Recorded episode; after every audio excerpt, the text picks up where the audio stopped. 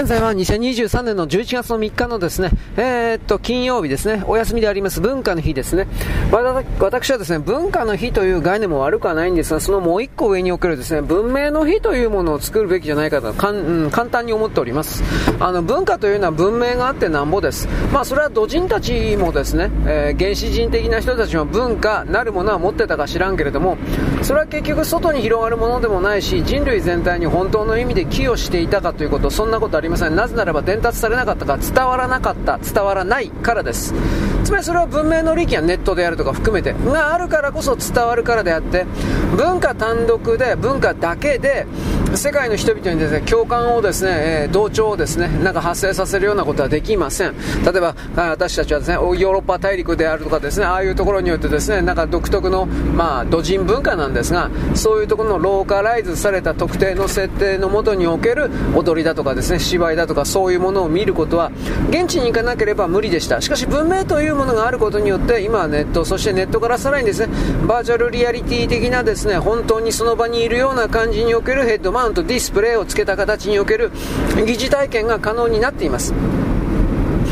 だから文明の日の方が、まあ、どう考えても段階的には次元的には上なんだと思うんですがここに至るまでのですね概念を人々は発生させていない。それは私はですね人間の精神の中に人間の精神とか可能性とか命だとか全てを低いポジションに押しとどめるための意図。そのようにしておきたいという計画というか思いというかそうしたものが外側の領域にあるのだととりあえずは設定しています。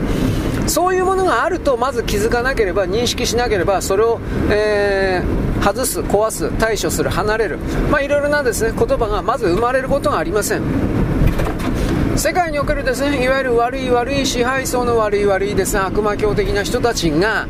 なぜこの世界からその姿を隠していたのか。存在が分からなければ認識がありません。認識がなければ対抗措置対抗手段というもの。そもそもそのそれに関わるような、えー、概念思念思考。そんなものすら何一つ生まれません。そういうとそういう思いが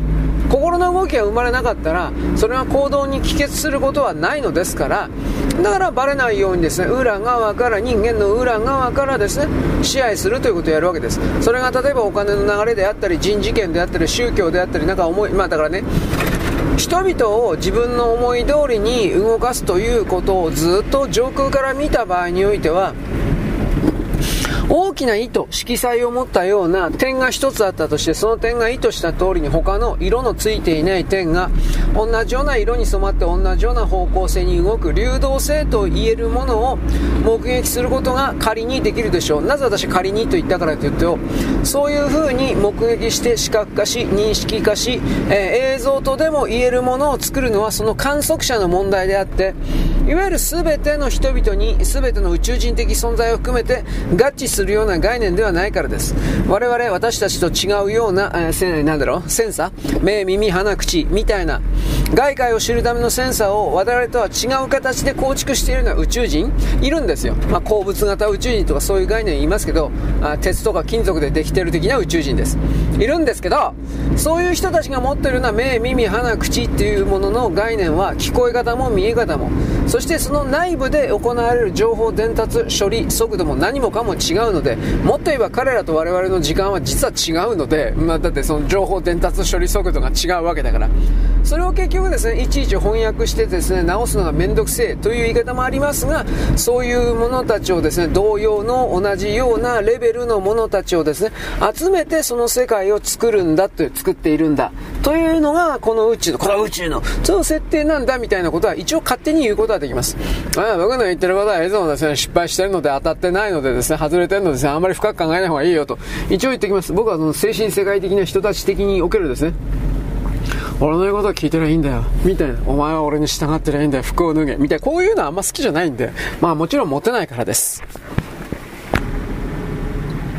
はい、ということで、現世的なこと。まあ、上から目線でしたね。僕はなんか覚醒してますね。というふうにでも言えばいいんですかね。まあ、僕はあの、地面の上に立ってる人間なんで、そういう、お前も一緒だろ？というふうな人に対して、お前何偉そうなこと、そうこういうですね、まあ、常にね、反抗的です。何の力もないくせに。ね、えー、なんだっけ、百田さん、桜井よしこさんがですね、自分のブログか何かで言っていたんですが、えー、自民党という人々は、この日本保守党という存在に対してあんまり甘く見ない方がいいと。日本の国内における保守主勢力と言われているものが自民党に対して見限りをつけつつあるのではないか的なあんまり調子に乗んな的なことをですねいろいろ文章で書いていました百田さんに関しては今のところ議員をさあ議員は出したいけど議員を出すよりもまず党員を増やすという方向でいくっていうふうにえー、現地で発言しております5万人を突破したのかな、まあ、これあの企業の方が10人、20人と、うん、名簿を変えるのかどうか、自民党と同じようなシステムを採用しているのかどうか、私全然知らないけれども、まあ、結局のところですね、さっぴいてみても、5万人、4万人はいるんでしょ、1万人ぐらい引いたところで、4万人にしたところで大したもんですよ、はっきり言って、実数がね。で、これおそらくまあ、もうここまで来たら年内の解散ないと思うんで、どう見たって。どうまあ勝手に言ってるけどね。だから24年に向けて、24年のいつ頃になるか分かりませんが、それに向けての選挙。だからそれまでに、えー、百田新党の宣伝なんでしょうね。主にネットを中心とした空中戦をやって、とにかく、えー、知ってもらう。うん。いろんなメディアに出る。メディアに出ると今一応言ったけど、インターネット以外全然相手にされてないから、メディアっつったってね、っていう言い方あるんだけど、でそれを踏まえて年寄り階層を含めていろいろ自民党の今の乗っ取られている的なおかしさを言う。まあ、LGBT がどうのこうの。ジェンダーアイデンティティということは日本語に訳すことができないからどうとでも解釈できるではないか的なことは有本さん百田さんは言ってるけどまさにその通りです。つまり自称弱い人と称する人たちに対してですね金払え永久に金払えという構造がこれらの翻訳不可能な言葉の中に隠されています。左側の人たちというのは何も生み出せないからとにかく正義というものを看板にして、えー、この正義であるとか正しいというものをお前たちは支えろ金出して、お前の金で。ということをずっとやってきました。しかしこれはもうやめさせないといけません。働いてねえんだからお前ら死んでしまえと。ここまで言わないといけないのです、今は。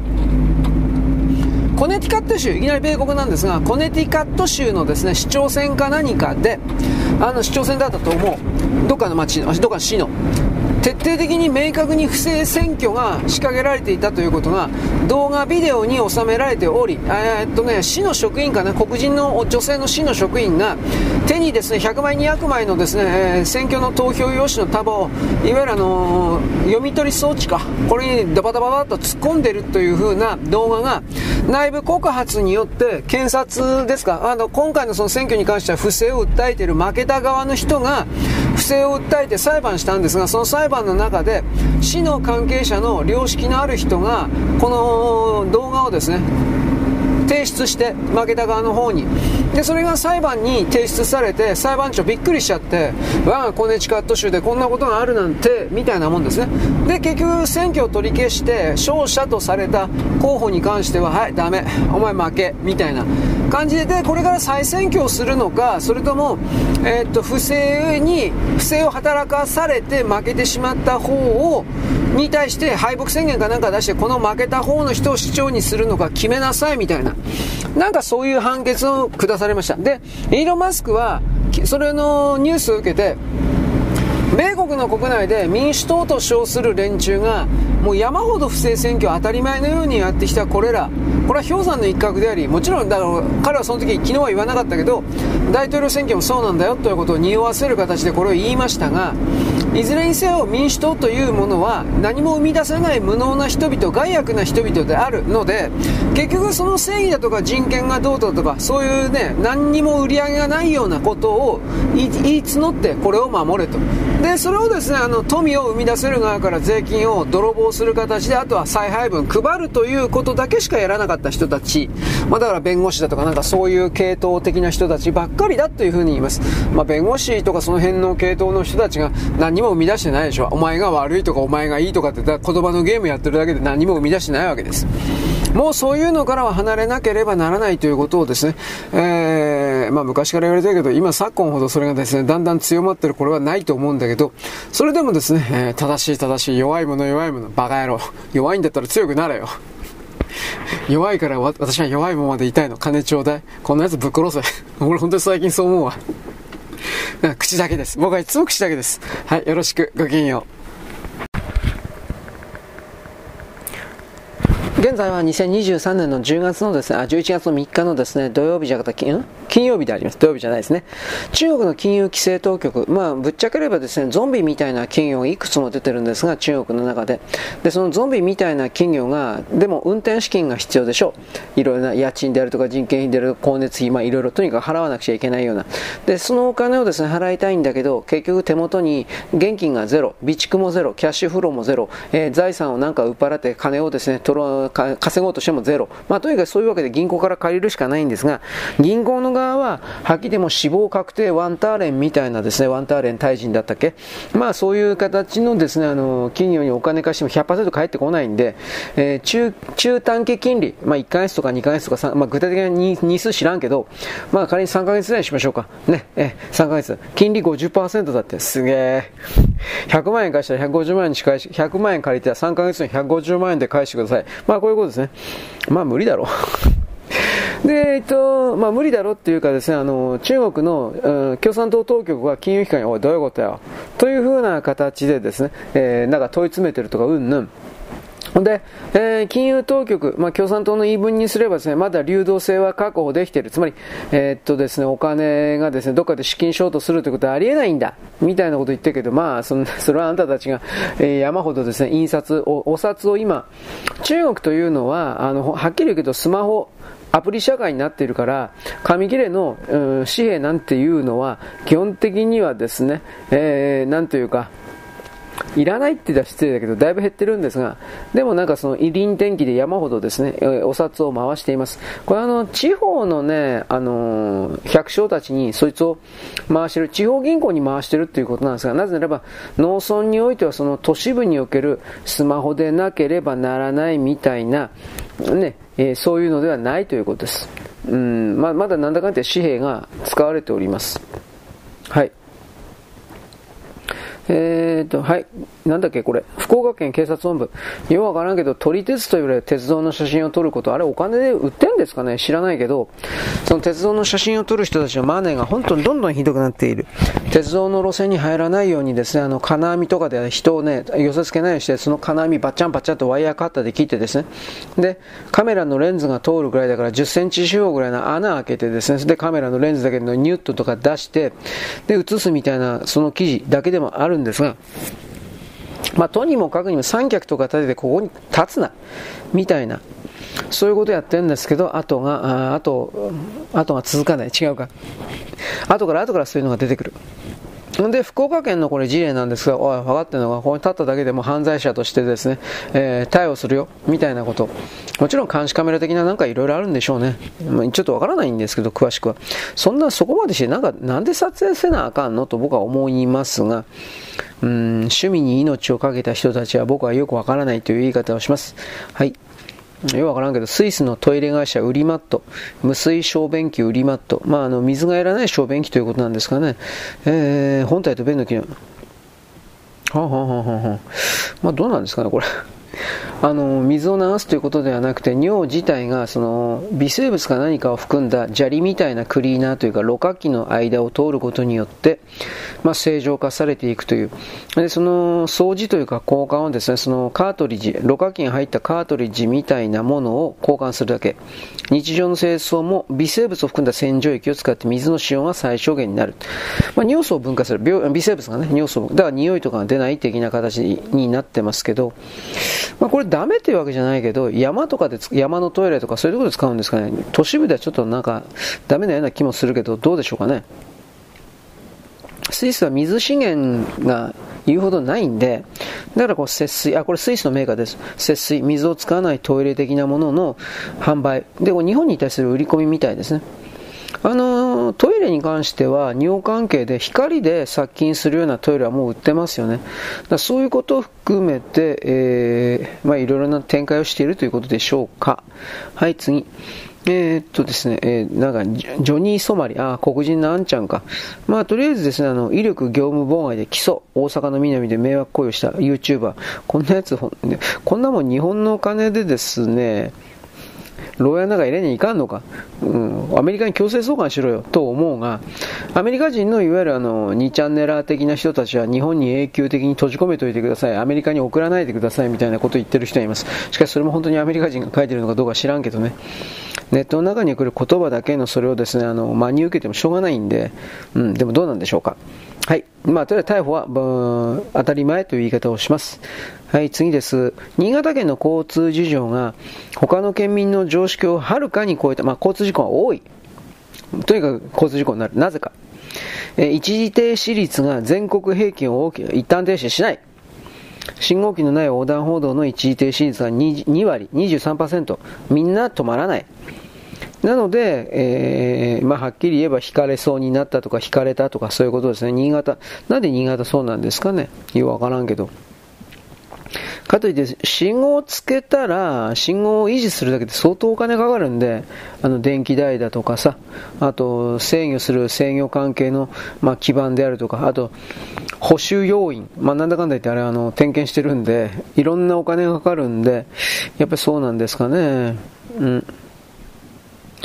これはあの、全く誰もいないような一時停止の線のところで止まらないかんのみたいな。見晴らしがいいんでしょうね、おそらくは。それもあるような気がします。右左がですね、まあ、まるっきりよく見えるので、えー、なんというか、まあ、ついつい癖で止まらないというか、そんな風になってるんでしょうか。一応僕それを思いました。はい、次です。大谷さんがですね、なんだかよくわかんないけど、あのー、フリーエージェントになったんですか？びっくり。いつ、いつ？発表されて争奪戦が開始される模様って書いてありますね。手術を受けたんだけど、今もう終わったのかな？で、えー、手術受けたんだから本来なら下がるんだけど、評価激高になってる。うーん、ワールドシリーズからロロロロロ、大リーグ公式サイトのフリーエージェントになる選手を公表した2日。昨日ですね。でそこに大谷翔平が書いてあったらしいですね。球団保育官の6年間を終えたエンゼルスの大谷さんが、えー、在米え、日米11年目でフリーエージェントになったという。早ければ、エンジェルスを含めるメジャー30球団との交渉が解禁される。まあ、どこ行ってもいいということなんでしょうね。どこ行くんですかね。移籍先としてドジャースが本命視される。だって、ドジャース聞いたことありますね。うん。まあ、争奪戦は始まるでしょうね。で、契約金何百億円、何千億円とかなるでしょうね。そんなお金もらったって使えないけど。うん。どうなんだろう。アメリカのこの辺の感覚はちょっと正直、金やりすぎというか、ついていけないというか、そういう部分は個人的にはあるんですが、まあ、文句言ってもしょうがないし。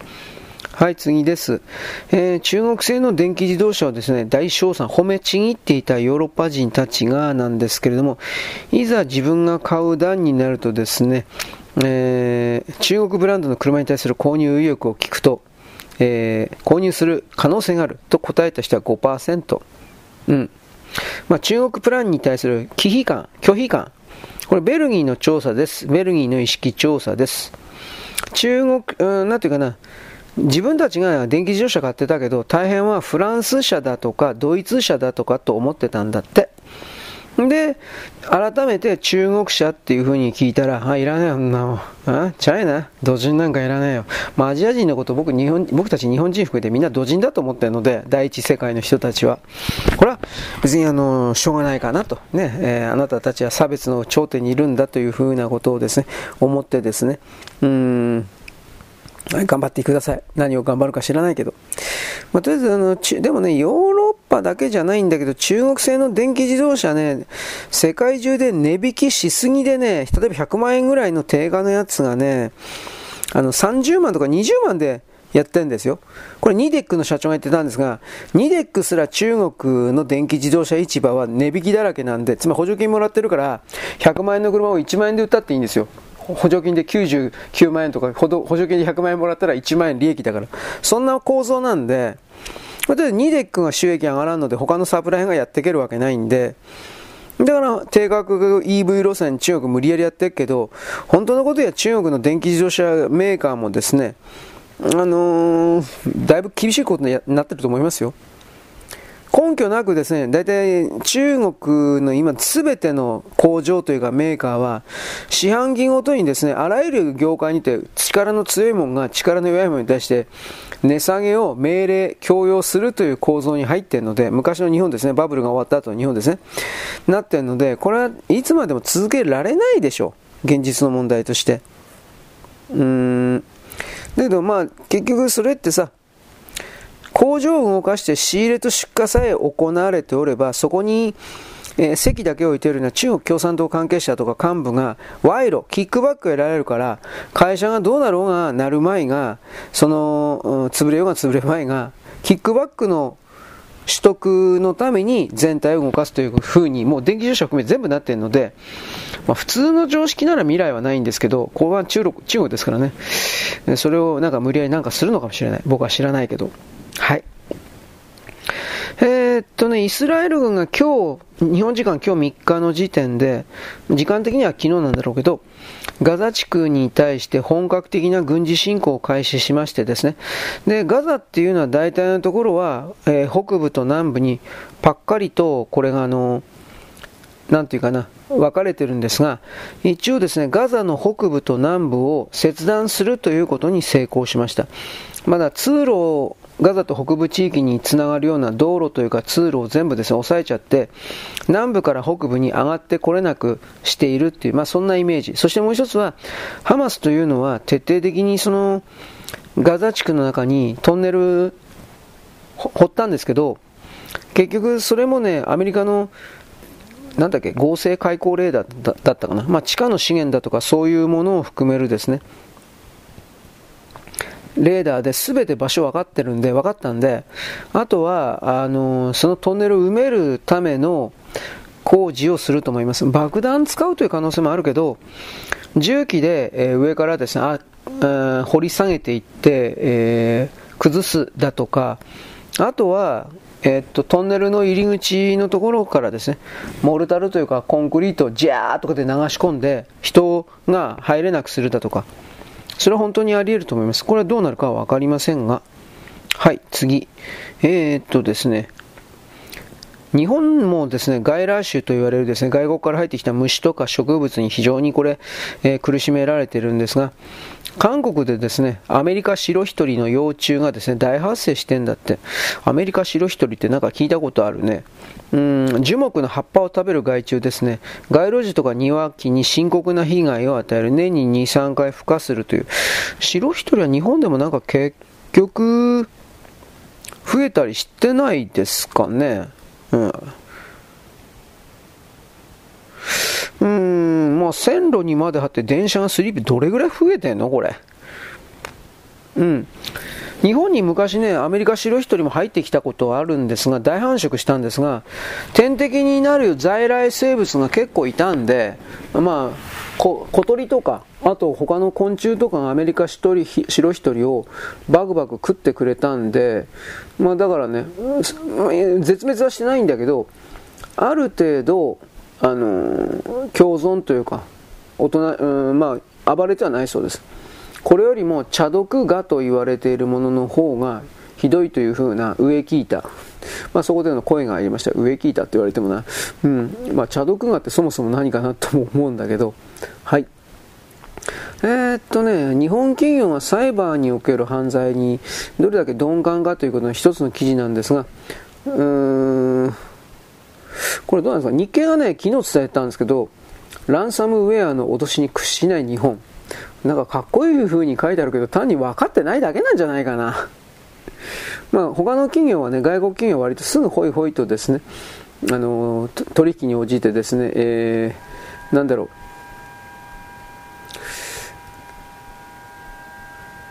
応じちゃうんだけど、これ、日本のね、裁判制度が関係してんじゃん、もやってももかんねえからとか、なんかそういう風なことも書いてあるんだけどね。もうみんな白君の支払いに応じたのはですね、18%でうん。あともう一つは紙資料が、紙の資料がですね、現役でなんだかんだ使ってるので、デジタルの資料があんまりなくて、で、あのー、ランサムウェアにやれてデータが全部吹っ飛ばされたような会社が、で、それデジタルにしましょうとかって言ってた人たちが、まあ、発言力というかなくなってね、で、結局、不審メールと言われているものの全部がやっぱランサムウェアあるんだっていうふうな、まあ、あとコアアップデートもまあやばいんだけど、うーん、まあ結局、どんだけあの場所食っても、ハンコだとか、紙切れはやっぱ強いんですよね。アナログはやっぱ強いんですね、そういう風な。その現地まで行って紙切れ盗むとかそういうことをしないといけないからね。まあ、いろんな考え方あると思いますけど、おそらくこれっていうのは日本の企業が、えー、ランサムウェアに襲われても大丈夫な紙切れ書類を持っている一つ。で、もう一つは、あの、重要な会社の情報を言うほどデジタルにしていない。多分そのあたりのような気もしないではないですが、なんとも言えないですがね。はい。えー、これは何？火山ができたの？あのね、硫黄島の沖にですね、小さな島が出現しました。まあ、噴出した岩石が堆積したという、なんか近くでドカンドカンってあったんですかね。うーん。噴火口のすぐ近くだから、まあ、新しい島っていうのもちょっと、なんだ、何かなっていうのあるけど、海底にある、海の底にある河口からいっぱい大量の石とか岩がドバンドバンとこれ噴火で出てて、で、それが積み上がって、ほんのちょっとだけ、えー、なんというか島ができたというか、でも、うーん、まあ、領海が増えるということはきっとないだろうね、きっとね。あの、硫黄島の本当にすぐ近くみたいだから、領海の拡大には多分、寄与しないんじゃないかなと思うけど、まあ僕、具体的に今地図見てないんでわかんないけどね。まあそういうわけなんでですね、あの、日本は火山国なので、こういう風な動きがあるときに、実は海底にですね、コストを考えなければなんですけれども、山ほど資源があるんだということはちらりと覚えておいてほしいです。うん。えー、っとね、秋田県の熊。これはちょっと俺、どう言えばいいのかな。まあ、秋田県の熊なんですけど、まあ、餌が食えないとかなんかいろいろあるけど、クマがね、クマって、なんかバケツだとか、一斗缶みたいなものがそこにあったら、なんかあるんじゃないかと思って必ず頭突っ込むんだって。で、なんかあったら食べるんだけど、ところが、ここにあの、K、KNB って書いてあるな。あ、KHB か。KHB って書いてある、この東北のね、テレビ番組の画像っていうのは、クマいるでしょう。四つ足で歩いてるでしょう。四つ足で歩いてる熊の頭に一斗缶ってわかります？一斗缶、えー、石油とか入れるかな？醤油とかも入れるかな？あんな感じの。一斗缶一斗缶にね頭突っ込んででその頭突っ込んだままの状態でのしのして歩いてるの。多分これ取れなくなったんだと思う。どうすんの？いや知らんけどいやいや本当どうすんだろうねうん、まあ、頭部を守ってるとかそんな知恵ではないと思うんで、正直わかんないです。多分取れなくなって、これこのままだったら飢えて死ぬんじゃないかな。だって飯食えないし水も飲めないだろう。どうすんだろう。でも単に被ってるだけかもしれないですね。あの、でも単に被ったら今度はあの、外見えないからって、やっぱそんなことないだろう。うん、と思います。うん、うん。えー、なんか韓国は電気自動車のですね、え生産を減らさないっていう風な、うん、現代自動車の話なんですけど、現代自動車って内燃機関のエンジンの開発とか全部ないんだってもうホンダみたいだね。だから今更電気自動車が売れないという風になっちゃうと困るから、うん他の多分他の企業がハイブリッドだとかあそういうところにつまり純粋電気自動車じゃないところに移動するのを勝手に期待して、えー、まあ現代自動車の電気自動車を売り売りつけようというかなんかそんな思惑があるのかなとは思いますけど。どうなんだろうか。それでもなんか俺自滅の道を歩いているような気がしてならないんだけど。はい。えーと、これはですね、日本道路建設建設業協会、なんか段ボール製のね、授乳室、お母さんが子供さんにおっぱいをあげるような隠し部屋みたいな、そういう簡易設置型の授乳室っていうのがあったんだって、こんなの初めて聞いたわ。で、それは今まで例えば鍵がかからないだとか、今までは出入り口っていうのはカーテンで隠してたそうですけど、やっぱなんか、うん、外から入り込むので嫌だ。まあそうでしょうね。で、あと鍵できないからということで、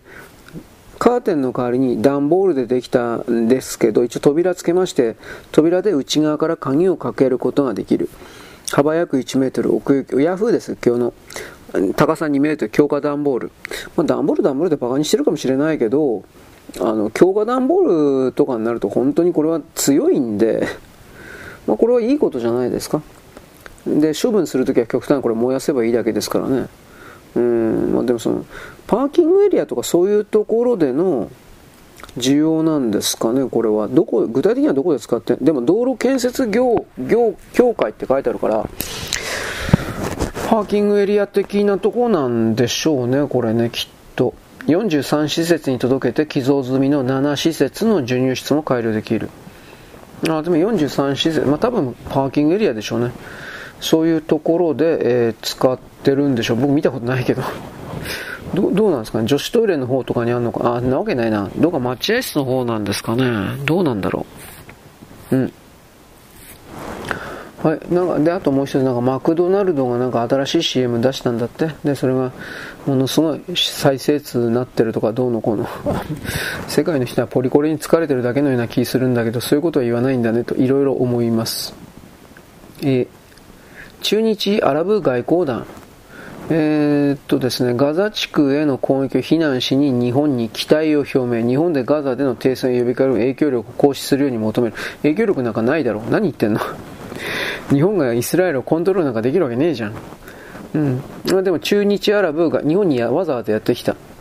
まあ、こんな、そんなことを、なんだろう。そんなことの理由だけでやってきているわけがないから、あの、他の理由が、何のために来たとかっていうことの他の理由が知りたいですね。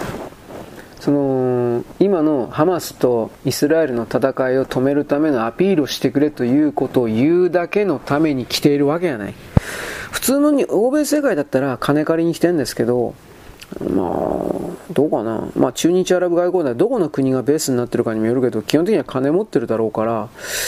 うーん、わかんないね、これは。金貸してくれっていうのではないとは思うんだけど、まあ、貧乏アラブ国ならそうかもしれない。なんとも言えないです。えー、DJ ソダ。フェスの性加害問題、おっぱい触ったとか触らないとか、誰がそんなもん触るかバカ野郎。で、触ったという人も在日韓国人だったっつうんでしょ？なんかツイート出てました。自作自演で話題性作りでなおかつ日本で行われたということし、日本の貶め工作でしょ？うーん。どうしようもならんね。はい。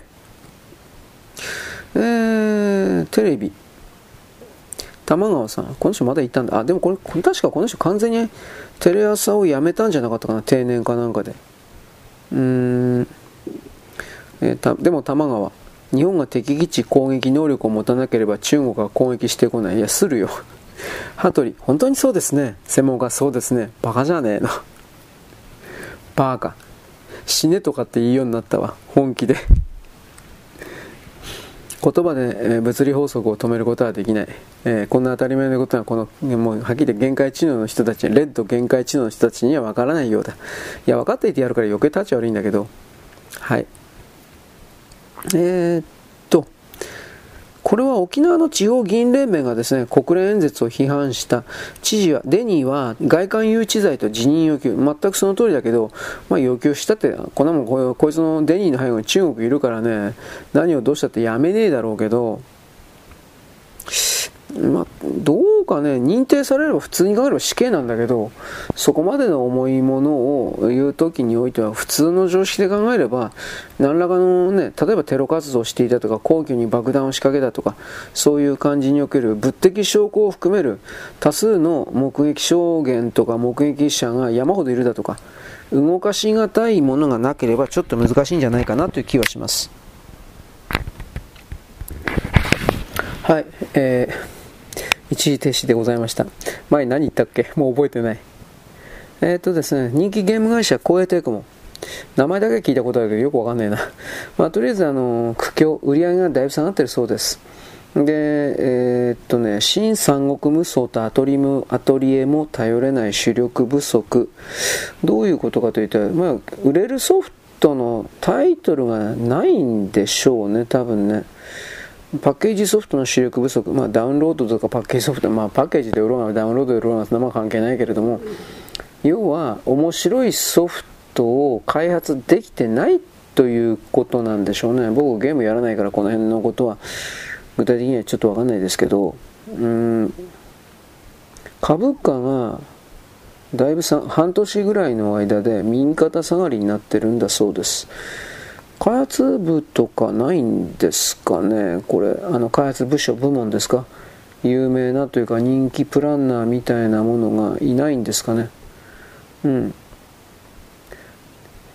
10月末には2000台割っている。光栄、うーん、マリーのアトリエとなんかいろいろ書いてあるけど、まあ、正直、信長の野望ぐらいはちょっと聞いたことがありますね。スマートフォンのタイトル、まあ、これもまあ、いや、ちょっとわかんないですね。まあ、スマートフォンはちょっとだけ入れる、売れているか。公園の普通のパッケージゲーム、まあ、いわゆる既存タイトルの不調であるということはゲーマーでは心配されていたと。はい。で新三国無双。聞いたことねえな。まあ、まあ、有名なんでしょうけど、ゲーム性がマンネリであるということを含めてなんか新規のものがないということなんですね。で三国志と信長の野望とかそれで一応それぞれで月賞10億円を達成すごいもんじゃないですか。だけど、過去かこれは。今に至るとその会社全体を牽引する方ような大きな定期的な柱がないということなんでしょうね。1年に例えば3回とか2回とかバージョンアップ的な形でえー、売り込みをかけていたような強いタイトルがないっていうことなんでしょうね。提督の決断というのはなんか聞いたことあるけどね、第二次世界大戦のゲームのやつで、あと僕来た信長の野望と、まあ、あと三国志ですかね、なんかそういうことなんですけども、どうだろうね。まあこれゲームに真剣な人はやっぱそうなんだろうというふうな言い方はしますけど、はい。えー、っと、僕さっきあの、何本目かの配信で日本のクマの活動のなんかパターン変わってるっていうふうなこと言ったけど、あのこれだけクマが凶悪になってんのに、クマに対して一方的にこれを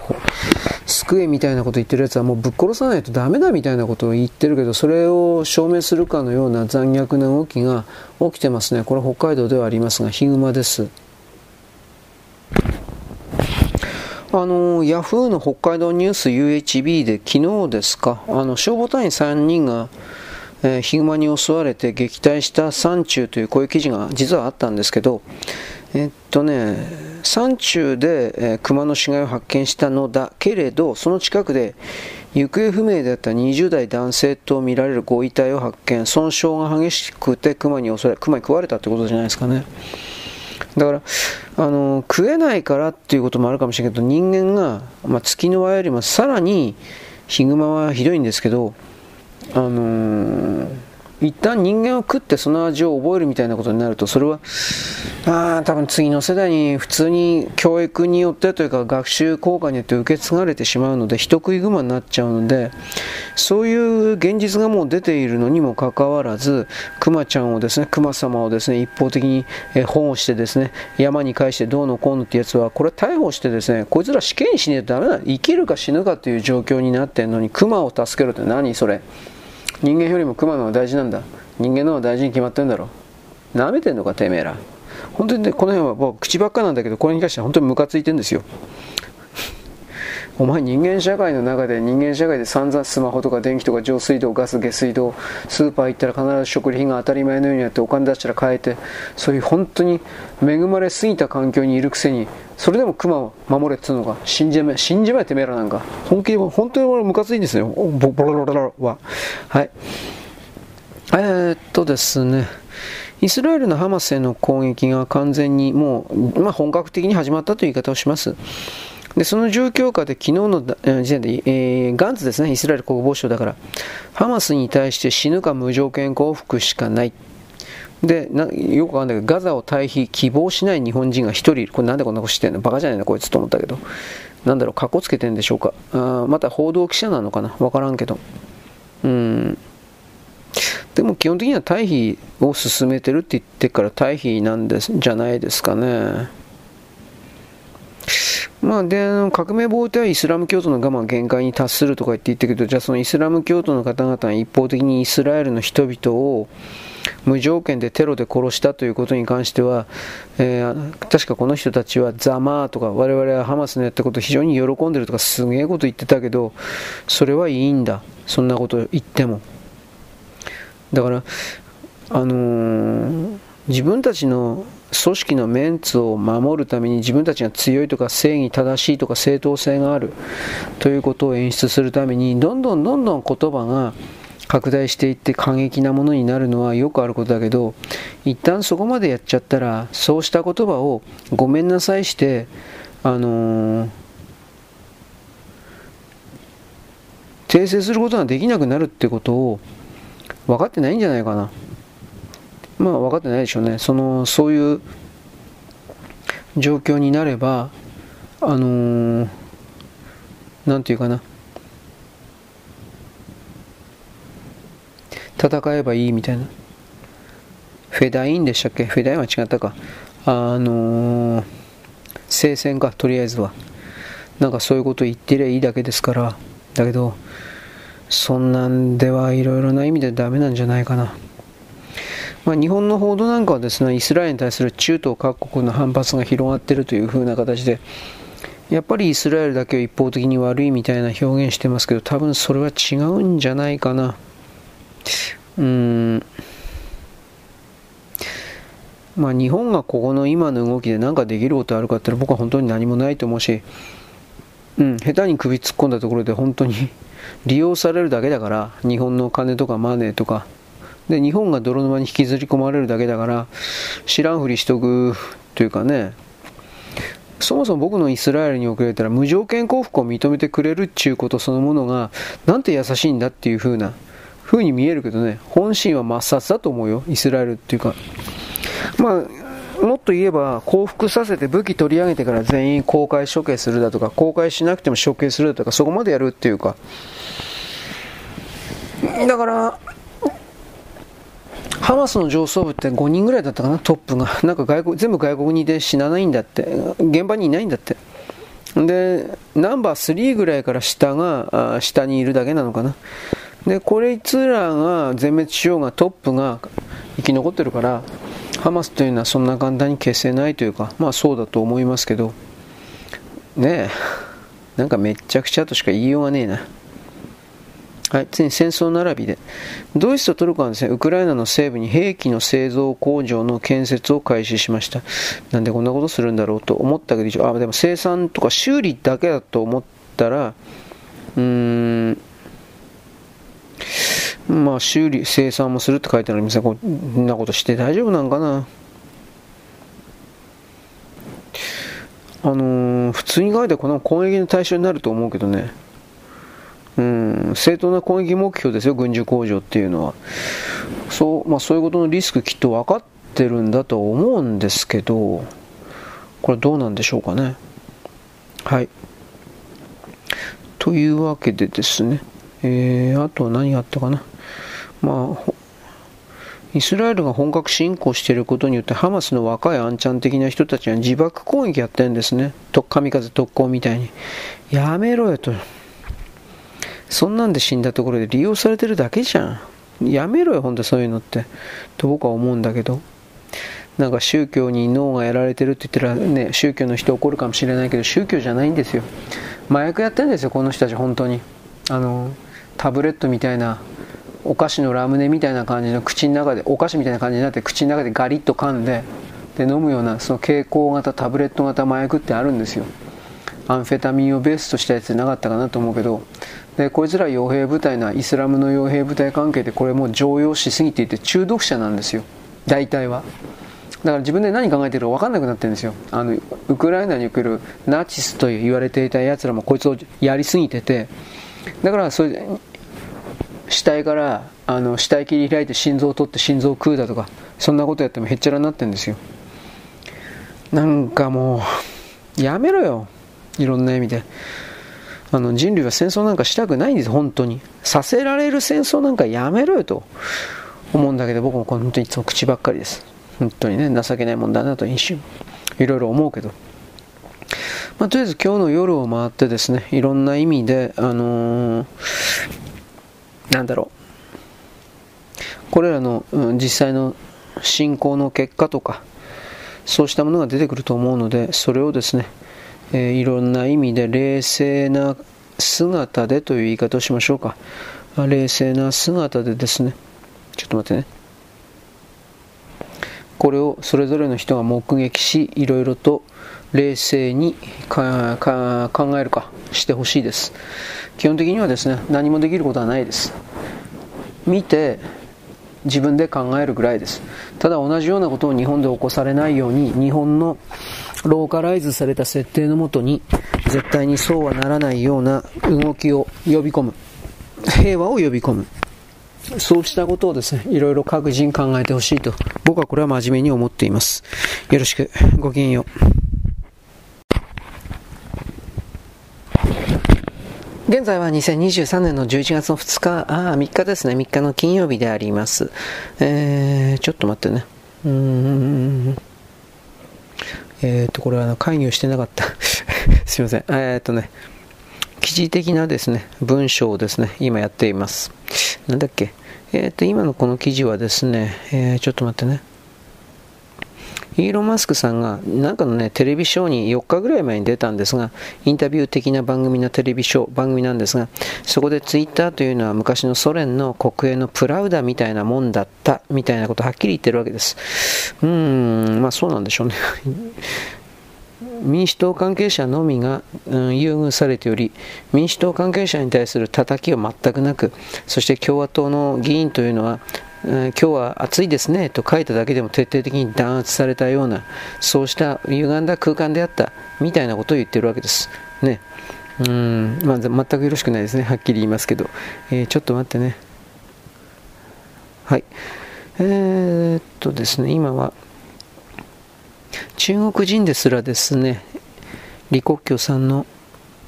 死亡に関して疑ってるというふうなこれ記事やってます。これ大東人なんであんまり信用できないところは多いですが、それでも中国人の多くがそんな感じで物事を考えてる、捉えてるということを知ることは大事だと思います。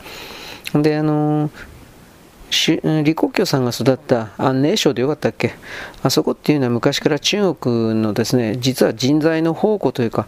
ユニークな人材をたくさんその輩出するような地域でありまして、李克強さんというのはそういうところの中から来ているような人というか、あのー、塩とね、昔からあの安寧省で、安美省、安寧省、どっちだったかな、まあ、そのそこの商人は中国の国内では、信用性の高い人たちみたいなことをですね、イメージされています。それは何でかといったら、塩と何かの1000倍というか、商売ずっと何千年も前から、まあ1000年ぐらい前からやっていてですね、で、その商いで基本的にはあまり中国人にしてはという表現にしましょうか。あまりごまかしをやらなかったので、安寧省、安美省のですね、商人は信用できる、そこの人間は信用できるみたいな、そんな感じで、ちょっとね、普通の中国人とは気風が違うんです。中国人はみんな嘘つきだし騙すけれども、安寧省、安美省のですね、その中国的、昔から商売やってる的な人たちはいます。商売だけやってるような村とかもあるんですが、町とかもあるんですが、そういう人たちの、そうですね、体験から来るような掟みたいな感じで、あんまり、あんまり、あんまり嘘つかないでおこうぜ、あんまり騙さないでおこうぜみたいな、そういうことが寄付として流れているので、他の、泥棒上等みたいな地域からすればちょっとなんか毛色が違うというのが中国人の評価ですでそういうところから出ている李克強さんですからやっぱりあの確かに李克強さんの喋り方というか発言は過去見る限りにおいては中国の正しい中国共産党と言われているものの感じからはだいぶ違った人というそんな言い方はできたかもしれないですね。はい。えー、と、はい、違うの記事ですね。ちょっと待ってね。えー、っと、ああ、ドイツ。ああ、日本円はですね、もうクズ通貨になったドイツ。ドイツが何を言うとどうでもいいんじゃないですかね。ドイツは人のことを、ちょっと待って、どうこう言ってるような、よいしょ、余裕はないと思うんですけどね。であの日本の中の極左たちは日本がドイツに、G えー、GDP 抜かれたとかどうとか、えー、で、えー、っとね、岸田悪い岸田悪いやめろやめろみたいなこと言ってるけど GDP があの世界で第何位であるということと内部の国民が幸せを実際に感じて暮らしているかどうか、生活がしやすいかしにくいかということというのは、指標としては全く関係がなく別の問題であり、えー、無理やりにですね、リンケージ、連結させて物事を認識させることはできるけれど、でもその中に住んでる、つまり日本の中に住んでいる僕たちとしては、あの実態を伴ってですね、GDP が2位だから3位だから1位だから、だからどうなのということに関して、明確に言葉を出すことができない状況があるということに関しては、なんかこういう左側の人たちはそれは言いませんね。それはダメなんですよ。そういう傲慢な生意気な態度という言い方をしますけど。はい。えー、っと、これはね、女性就職雑誌か何かが、女の人の就職面接なんかにおけるメイクの仕方をですね、えー、手ほどきしているような記事を載せたら炎上したという。まあ、この炎上しかけてる側っていうのは基本的には、あのー、なんて言うんですかね、目立つことオンリーなんで、炎上商法ですね。でそういうことをすることによって自分たちの組織に寄付とかこういう連中はね結構寄付とかね当てにしてるんですよ。でまたこういうわけのわかんないなんたら団体にですね寄付するような小金持ちという言い方をしますけどいるんですよこの世界には。日本だけじゃなくて世界中に。だからそういう人たちからのお金を恵んでもらうために古事記活動の派手なことをしているというこの言い方は間違ってないでしょう。だけど、こういう人たち、ケチしかつけない人たちというものは、じゃあ、何かこの世界における、うん、制度の改善であるとか何かできる、まず権限を持ってるのがないんですよ。何も持ってない。わーわー言うことによって、それらの権限のあるような人々を、彼ら自身から、彼ら自身にかな、相手の金と時間と労働力を使って、変えさせる、屈服させる、従わせる。これしかないんで、逆の意味で言ったらこんな奴らを無視してりゃそれでいいんですよ。無視して、無視してる今度こういう奴らはお仲間のマスコミとかを使ってさらに騒ぎ立て、問題でもないものを問題だと決めつけて、さらにわーわー騒ぐことによって、他の中間層を引っ張り込んで自分たちの味方だと。その味方とかいいとか悪いとかを結局そのマスコミなるものによって言葉の射出によって無理やり作ってきたという状況があったけど、それをもうやめなきゃいけないんですよ。はい、えー、一時停止です。えーと、これ今何の記事かというとですね、あの、堀江門さんがですね、岸田首相の給料を上げるとかどうとかってわーわー嫉妬で、まあ、嫉妬ですね、騒いでいるような人っていうのは、首相が高い給料をもらってないから、官僚であるとか優秀な人が本来集まらなければならない場所における給料を上げることができてなくてそれで優秀な人材が官僚の方には全く集まらなくて民間の方に抜けていってしまってるんだということをなんで気づかないんだバカがてめえらみたいな怒ってるというツイートなんですがこれは僕は昨日も言いましたが正しいと思います。能力のある人を優遇しなければその人間集団というのは基本的には、えー、死滅していきます。かっこいいこと言って僕はいつも口だけ口だけって言いますが実際その通りだと思うけれどもじゃああなたはこういう人たちは批判ばっかり非難ばっかりするけれどもじゃああなた一人で一体何ができるんですか？ということなんですね。自分一人で上下水道電気通信それら全てに関わる流動性流通運送配送そうしたものの全てを自分が差配できるんですか？まず自分に一人ではまずできない。社会がなければそれができない。ではその社会というものを動かすだけの能力があなた私にあるんですか？ということなんです。ないでしょ？ないにもかかわらずそれを実際にやっている人たちに対してこいつらはダメだうんぬんかんぬんみたいなことを何の根拠もなく数字も示さずにただただダメだダメだとしか言わないような存在というものがどれだけ害悪なのかということに関しては今更あなたに説明する必要ないんじゃないですかね。うんで、えー、そのケチをつけることでお金儲けにつなげるような人々をこれから始末始末する死滅に追い込まなければ新しい日本人のですね誕生はありえないというのは僕の、うんまあ、新しい日本人どころか新しい人類の誕生はありえないですねそれを何とかしないと。ということで僕は考えてる勝手に考えてるだけですけどだから例えばこういうねアート今アート引越しセンターのですね奥様メモという欄があってこの奥様メモという欄の書き方にいちいち噛みついてる限界知能のですね偏差値30ぐらいのやつに対してちょっとムカつきを覚えるんですがそんなもんほっとけよ。バカじゃねえのてめえら。バカなんですよ。だからちょっと待ってね。えー、っと。うん。あ考えた。世界でいいのかなこれ。はい。まあだからねこういう人たちが文句を言いそして結果的に支配コントロールを求めている。自分の脳の中の勝手な理想を実現するためにあなたが批判する対象であるまさにあなたがお前が自分自身の自腹を切って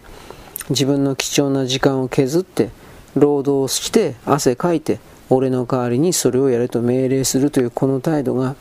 どれだけ薄汚いものか邪悪なものか存在も許されないほどの卑怯なあり方なのかとあなたは気づこうともしなかったけどこれは本当に卑怯なんだ。とてつもなく。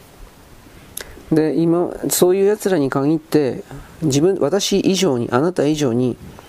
何もできない存在だから数に数を頼むんだ。徒党を組むんだ。そしてその徒党を組んでぐるりと周りを取り囲んで相手を萎縮させ相手を脅しそして相手を屈服させた結果がゆえに相手に何もかもを出させる生贄になることを求める。そんなことを許して許していたのが我々世界なんだ。もうそれはやめないといけない。私はこれをいつも思うんですがちょっと待ってね。えー、っと、えー、はい。まあそういうふうに世界をですね組み替えてみるということを人々はやらないのでだからやっぱりですね僕の言ってることなんかが、まあ、通じないというか、まあ、通じたところでだから何なのって言ったらそれでおしまいです。通じたところでそのあり方を変えなくてはいけないということも別にないしね。うん。よいしょ。これでいいのかな。人は結局思ったようにしかならないし思変わりたいものにしか変わらない。変わりたくないということがその人の求めているものならその人は変わらないけれどその変わらないという形が、えー、他人に対する命令支配搾取コントロール奪い取るその座標にその立場に立っている人というのはうん分かった。変わらないのは結構だ。私はそういうのいらないからお前たちは捨てると。もっともっと巨大な力におけるこの地球という惑星がいらないと決めてそういう人たちは自ら死を呼び込む死に至るのだという概念を私は言うんですがまあそれもそういう人たちは今この瞬間地球上で何が起きてるのかということの理解ゼロですからだからそこから考えた時に死んでから分かるか死んでも多分分かんないんだろうなと思います。うん。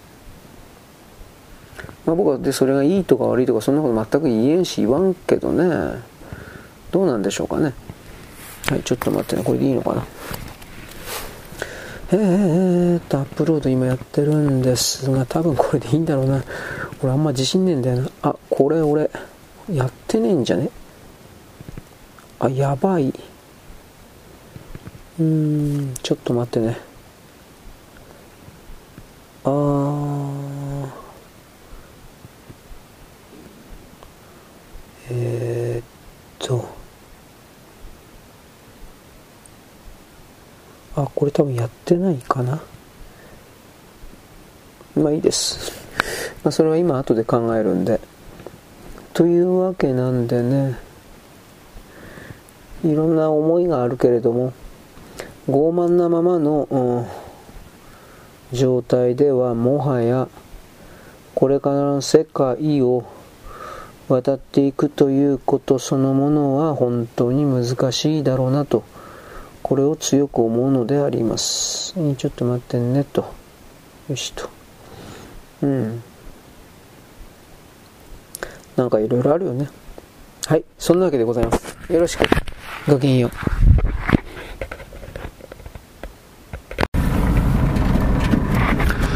現在は2023年の11月の3日ですね、3日です。3日の金曜日ですね、文化の日であります。まあ文化の日だからなんかせなあかんのか、まあおはぎ食べるとか知らないんですよ。多分そんなことないと思うんだけど、文化の日の今日にですね、あの、ビートルズの昨日ちらりと言ってましたが、新曲がですね、発表されました。えー、で、僕ですね、あの、おはぎで教えていただいたんですが、公式のサイトかな、YouTube かなんかにあの、アップロードされてました。ただで聞き放題です。ただで聞き放題なんだけど、まあダウンロードしてお金払って買ってる人もいるんだろうね、まあ、中の特典があるのかもしれません、僕、その辺は全然調べてないので、で聞きました、いや僕はあの正直言いますけど、ビートルズは否定も肯定もしてません、すごいすごいグループなんだろうなというのは、なんとなくぼーっとわかるんですが、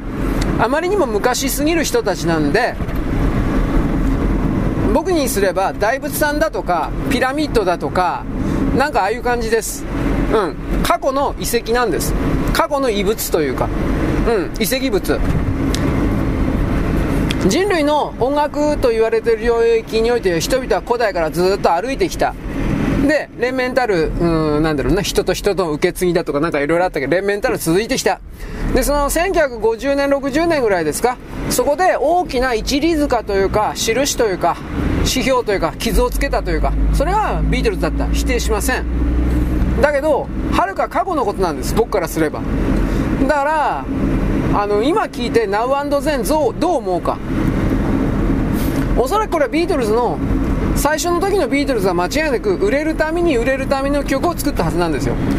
その辺りの曲は僕はいっぱい聴いてます。ないっぱいでもないけどまあ聴いてます。だけど僕はビートルズの後半の曲になるとですねその辺まで抑えてないです。つまりマンネリになってそれぞれポールとかあ他の人たちが、えー、ポール・マカートニーとあとジョン・レノンか。他の人たちはそれぞれ別々のソロ活動的なことをやっていた、えー、時代においてはその辺りのビートルズは事実上活動休止みたいな形になってじゃじゃなかったっけ？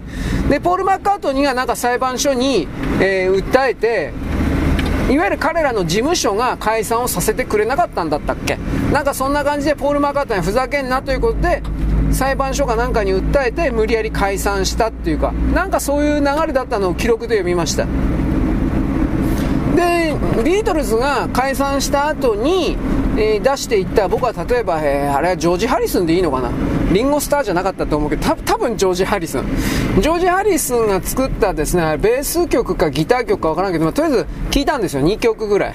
もう全然ビートルズでも何でも誰これみたいな。いや別に音楽自体はその時点における素晴らしい曲というか売れ線のイケイケの曲だったんです。否定はしてないんです。だけどジョージ・ハリソンはおそらくそれをやりそれをやりたかったんかなと。でもビートルズにいたらそれができなかった。個人活動をソロアルバムとして出すにしてもひょっとしたら事務所であるとかそれはビートルズのカラーじゃないからやめろみたいなそういうなんて圧力がかかっただとかつまりポール・マッカートニーはそうした圧力を受けていたのかもしれないなと僕は勝手に思ってるけど正直なとこ分かりませんそこまでだからビートルズマニアじゃないんで YouTube なんかで検索すればそれらの僕ビートルズ大好きですみたいな、えー、60、70、80ぐらいで、80もいます。60、70、80ぐらいの、えー、いわゆる YouTube バー的な人、この曲はね、これがこうでこうなんだよと。なんかいっぱいうんちく語ってます。まあ僕はもう時間ないんです。まあ見る気ないけど、あのー、まあそういう人たちにとっては青春だし、人生そのものなんですよ、おそらくは。それは否定しません。その人の人生だから。だけど僕は違うんですよ。うん。あの客観的、中立的、学問的にですね離れた視点でですね冷酷な目線でですね分析、分解するような形でビートルズを見る、まあ、見ることができるとまで言い言い切らんけど、まあ、一応見たつもりにはなれるんですよ。で、そのつもりで僕は Now Then 聞いたんだけど、まあ、こんなもんでちゃ売れなかっただろうなと。これでは売れなかっただろうな、普通に思った。その前に、ナウゼンの前に、えっ、ー、と、なんとかバードなんとかかんとか、なんか、えー、鳥の、高いところから鳥が俯瞰した目線で人間世界を見るみたいなイメージの曲が確かあったんですが、これも YouTube であります。タイトル忘れた。まあ、あの、ビートルズ未発表の3曲か何かで検索すれば出てきます。それも聞いたんですが、それも、ああ、これじゃ売れないなと普通に思った。ただ、ビートルズという商品のブランドがあれば何何だって売れたかもしれない。当時そんなもん出せば。ブランドってそういうもんだから。だからそういう意味でナじゃあナウゼンが楽曲的につまんねえかって言ったらそういうことでもない。まあ当たり前だけど、えー、よくこなれた、えー、バンドなんでうん、まあ、しっかり音は作ってやるという言い方ですよね。でえー、っとデモテープでしたっけ？ジョン・レノンのデモテープからピアノでピアノ弾きながらジョン・レノンが歌っていたそれからピアノの音を完全に分離してでそれにですねえー、っとポール・マッカートディーンと、ジョージ・ハリスのまだ生きてるんでしょ？どっちか死んだんですよね。リンゴスター死んだんじゃなかったっけ？もう忘れたよ。まあ、残った二人が声を合わせたっていう風な形が Now ゼンです。もうどっちも90歳に近いでしょ。よくあんな声出せたなと思う。まあだからだいぶエフェクトかけてると思うけどさ。まあそうしないと無理でしょ。現実の問題として。で、その中で曲としてはまとまってたと思いますよ。だけど曲としてはまとまってたと思うけど、ビートルズというブランドで考えたら凡庸な曲なんじゃないですか。でも最後の曲だからっていう風な形でみんな下駄履かせて、いや、ビートルズすげえギュワーとか言って、暴れるだろうけど、まあ、凡庸な普通の曲じゃないですか。こういうこと言ったら怒る人いるかもしれないけど、知らねえよ。俺別にファンじゃないから。でもまあ、そういう出したことの意義はあると思います。でですね、えー、Now 全を出した意味。これは普通に考えれば、あノスタルジー、えー、教習、あと人類におけるですね、記録を残しておくというか、どちらかというとそっちの方の意味合いが強いんじゃないでしょうかね。商売はもちろん考えてるだろうけど、そんなに売れるかしらというのが、新しい人は多分無視するでしょうね。うん、あんまり興味ないから、ビートルズに。うん、クラシックに興味あるかって聞かれたら、その小中高生、ね、興味ないでしょ？もうそういうレベルですよ。あの、ビートルズなんていうのは。やってた人は生きてるけどね。ね2人死んじゃったけど。でもまあ、ないのと同じですよね。そういう意味における人類の記録として最後に残された Now Then というものを完成品の形で残した。これは素晴らしいことです。さすが最新のテクノロジーだなという言い方をします。本来ならばデモテープであるのはジョン・レノンだけの単独のそういうものを曲として仕上げるということはどう考えたって無理なんですが、うん、まあ、それやった。だけど、まあ、最終的には、すべてのすべてを、例えば CG で作り上げるように、すべてのすべてをですね、PC における合成、音声というか、そういう形でやるように、何もかもが、デジタルの中で再現されていくかもしれん。でも、そんなことはキリがないですよね。それはね、確かに。はい。スーパー行ってました。まあ、まあ、大体こういうパターンですね。当たり前だのクラッカーの姉妹品が分かりました。当たり前だのクリケットでした。ね。買おうと思ったんですが我慢しましたなぜか3日ほど前に僕はですね天狗のピリカレーを買ったと言ってなかったっけ？ピリカレーを買ったという話をしたんですがまだピリカレー全部食べてないのでピリカレー全部食べたらえー、当たり前だのクリケット。まあ、クラッカーもクラ、クリケットとクラッカーと2つとも、2つとも買おうかなという気はしてるんですが、うん、あ2つ買っても220円ぐらい？どうかそんなもんなんで、はい。クリケット、美味しいです。えーえー、甘い感じのクッキーです。ぶっちゃけはそういう感じですね。クラッカーはクラッカーです。どう説明しようがねえよ。はい、そんなわけでございます。で、ビートルズです。はい、素晴らしいですね。はい、もう投げやりです。どうでもいいっていうか。で、僕はさっきですね、ツイッターの更新をしておりました。えー、今回はですね、ペドロカプリシャスです。誰も知らないんだね、これ本当にね。まあ、当時を生きてきた人はきっと知ってるんですよ当たり前なんですけどところが現代において、えー、まあ、ピンキーとキラーズよりも知らない人の方が多いという言い方ですよね。変な言い方だけど。ペドラカブリシャスって。えっと7人かな。男6人男女1人だったかな。どうかそんなもんだったと思うんですけど汚らしい。小じきで格好した 全員が小じきみたいな格好してます。でもこれはわざとでしょう。あの1955年から70年頭ぐらい15年間？10年間ぐらいかな？ヒッピーブームっていうのは流行ったんですよ。まあベトナム戦争の時もそうだったのかな？僕はこれ詳しい年代まだ特定してないけどベトナム戦争のあたりでヒッピーブームというのがヒッピームーブメントあってみんな長髪でひげ生やして、えー、汚らしい格好して、えー、ボロボロのジーンズとか履いて、えー、あとサンダルとか履いてまあなんかそんな感じのどんものすごい金持ちでもすげえ貧乏人の格好して貧乏人なんだろうけどでハンセンフォークとかやるの流行ったんですよ。あのどうしたこうしたと。でペドロ&カプリシャスはルックスはそれなんですよ。ぶっちゃければ。ルックスはね。だピンキーとキラーズも、ま、そうじゃねえかなとは思うけど、あれよりもひどいですね、ペドロの方が。どこの貧乏に、どこの不老者だよ、これ、みたいな、こんな感じです。でも曲としては、あなんていうか、メロ、メロでもないかな、なんだろう。まあ、とりあえずあの、メロディーの優れた曲をいっぱい出してます。ところが、えー、まあまあ売れたんでしょうけど、そんなには売れなかったと思います。当時だからだいぶ苦労したんじゃないかな、ペドラカブリシアスって。いわゆる、そんなヒット曲がなかったんで。でいろんな方向に自分たちを売り出すために誰がプロデュースしてたのかは知りません。あのあの7人のグループが自分たちで自分たちをこんな風に売っていこうとはそんな考え方をしていた人たちではないと思います。またそんなことができるような人は当時の65年から75年ぐらいの10年間においてどれだけいたかったかというとほぼいなかったでしょ。レコード会社の企画会議室的な大人たちがたくさん集まって今度の例えばなんとかペドロならペドロという商品をこんな風にしてこんな感じでやろうという風なことを決めて方向性決めて曲の発注をしてで歌わせたという。だからこの芸能界とか歌謡界に関してあの今の Z 世代という人たちは勘違いしてるんですけど昭和の時代の方がよほど産業として会社として企業として曲というものを考えて販売してました。間違いないですそれは。今なんか、えー、シンガーソングライター、うん、そのその人が作詞作曲して編曲とかしてんの？打ち込みとかねやってるけど、まあ、だからダメなんです。はっきり言うけど。だからあの伝わらないんですあの価値観多様化じゃないんですよ。みんなに伝える気が最初からないからはっきり言うけど。俺は歌いたい曲だけ歌うんだよ。まあその通りですね。曲曲なんていうのはそういうものだけど、俺は歌いたい曲だけ歌うんだよ。というのは、つまり他の人からすれば、それはおめえの趣味であって、俺関係ねえよ。全部これなんですよ。ところが昭和の歌謡曲で演歌からポップスに至るまで、大体大多数の人々はこんな風に感じてこんな風に考えるんじゃないか的な言葉とか雰囲気を大きくプロデューサー的な人が掴み取って作詞作曲家に発注するんですよ。こんな感じで言ってみたいな。大体の方向性だけどね。でコンペンションやるんですよ普通に。コンペですね、まあ、昭和の30年40年はコンペまでやってなかったそうだけどでも、えー、80年1980年ぐらい超えてから以降もうみんなコンペやってたそうですけどね。作詞作曲家で。であの落とされたり受かったりみたいな感じの。なので、とにかくその昔の歌謡曲というものの企業としてどういう取り組みでやっていたかということは理解するべきだし、僕はその意味において、まあ、それはね、アメリカの音楽産業なんかも全部そうだったけど、アメリカの音楽産業はそれでもあんまりうまくいってなかったんじゃないかなと僕はもう日本の歌謡曲ほどその日、うん、どうかな、世界に対しての広がりあったかもしれないけど、どうかな。俺それでも日本の歌謡曲の方が上だと思ってるので、バラエティー色的な感じでは。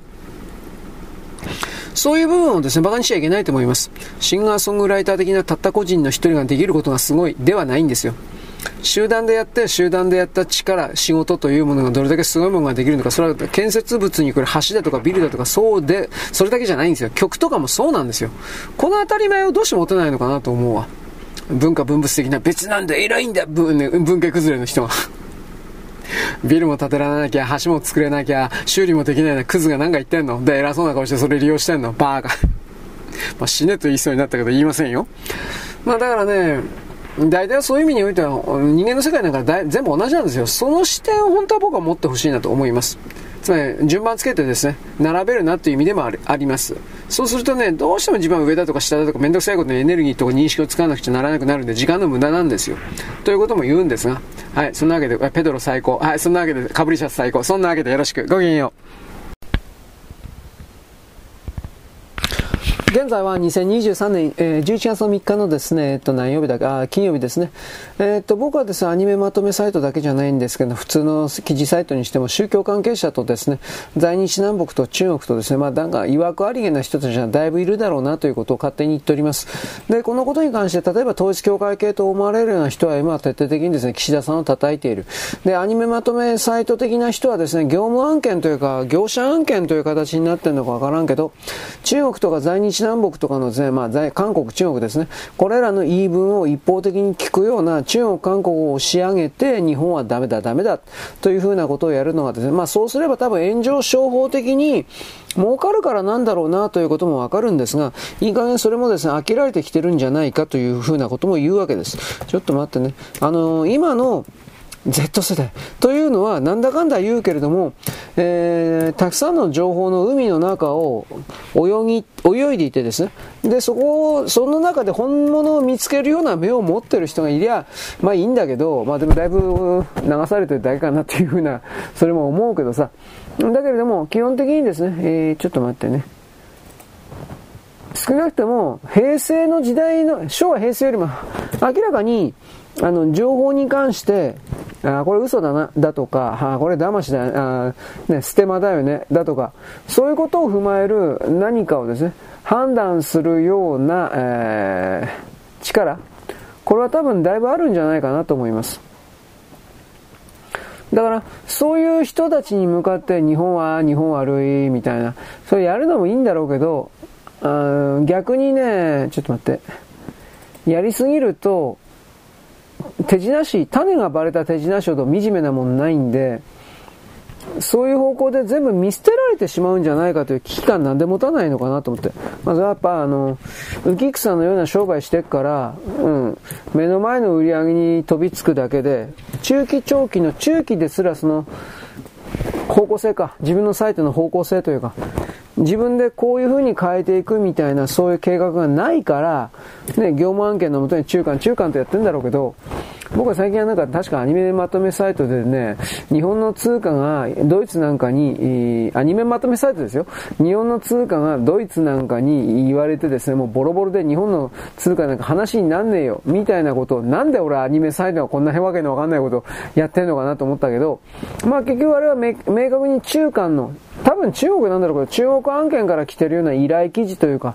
まあ多分そういうおもねるような意識が働いていたんだろうなと捉えています。まあ、仮にそういうふうにおもねるような意識が働いていなかったとするのではもう一つあります。そうした日本人を馬鹿にする、揶揄する、からかうという風な内容、タイトルのまとめ記事をポンと1個出稿すればですね、出せばですね、おそらく食いつく人が多いんですよ。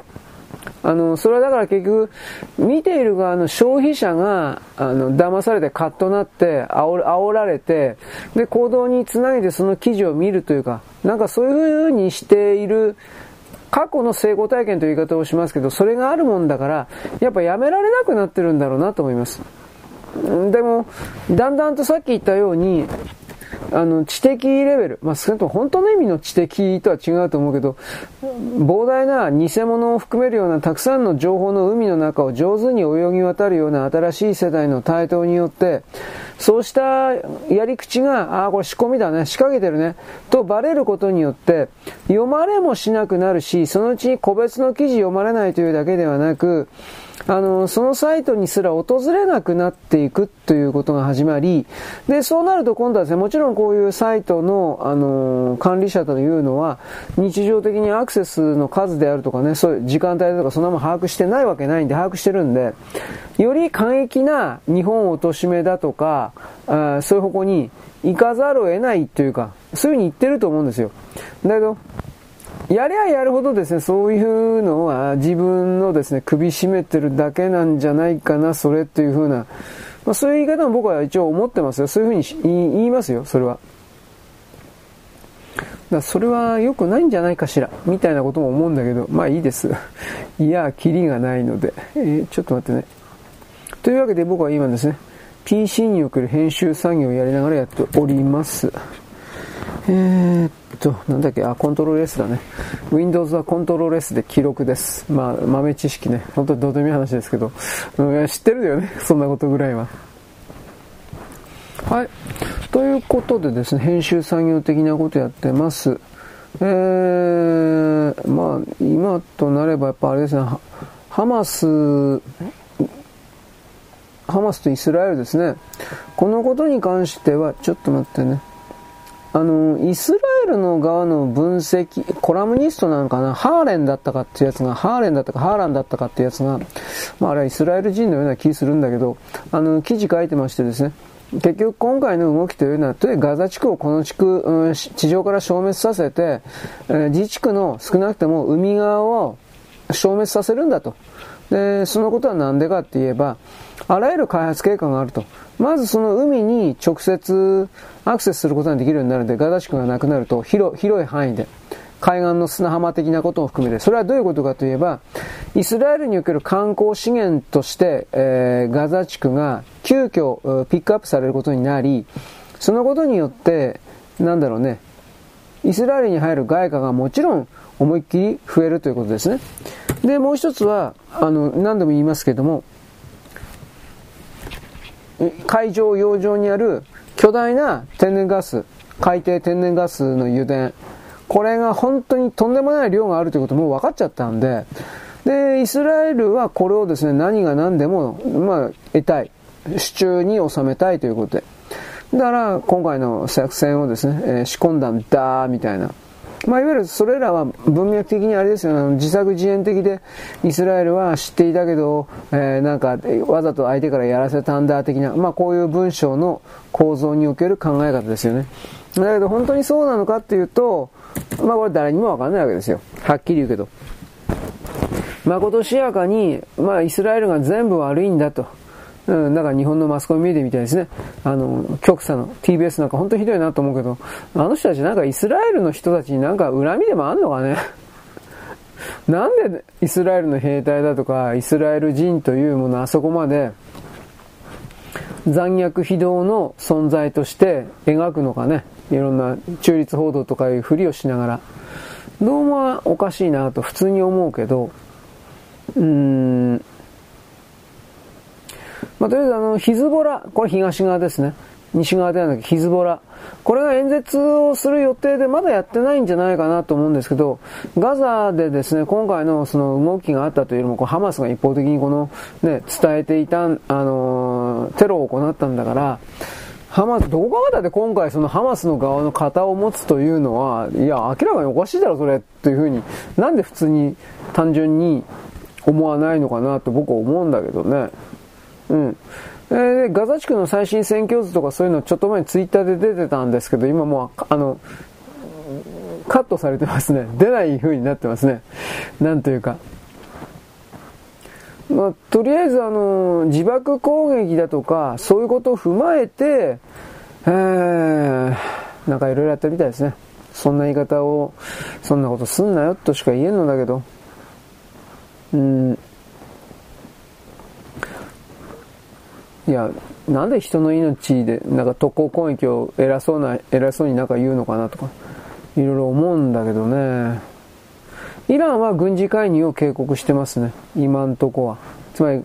どう、どう介入するのかなと思うけど、海側から入ってくるんですかね。あの、イラクあるでしょ？うーん、イラク通って地上軍とか出すの？出すわけないよね。うーん、飛行機戦力というか航空戦力しかない、ミサイルか航空戦力しかないような気するんだけど、うーん、まあね、いろいろ考えます。はい。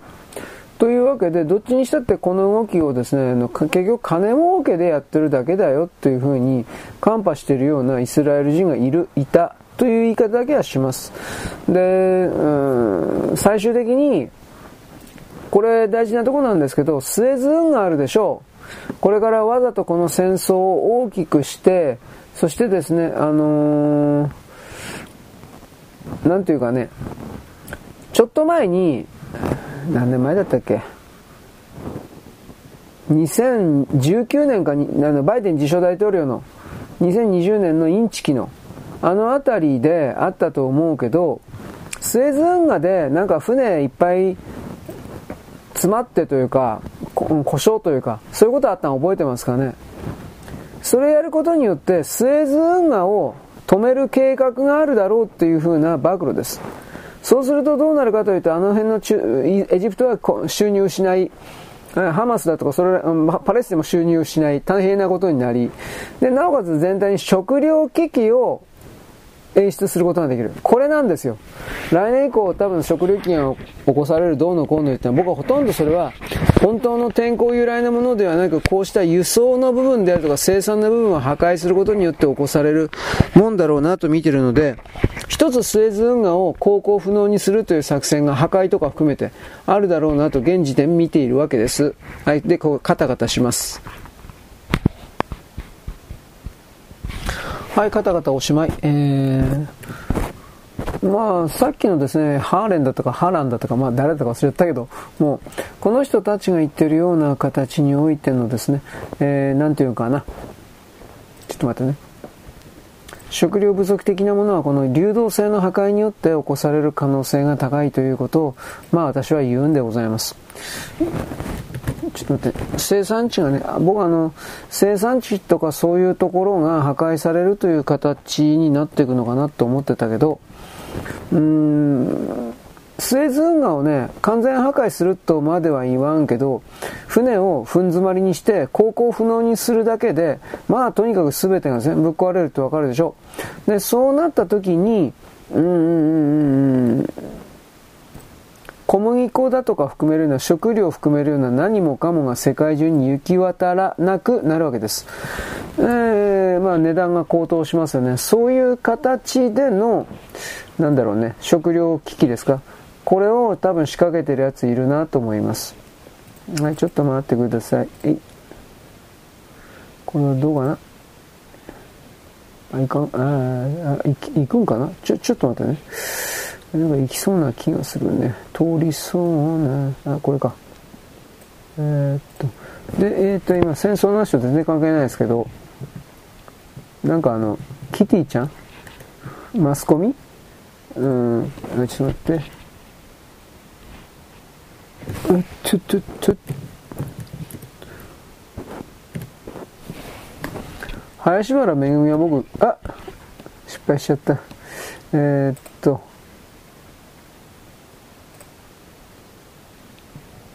うーん。あ、うん。これダメだ。もう一回やり直しだ。林原めぐみがね、キティちゃんというものを、声をやっていたのは僕初めて知ってね、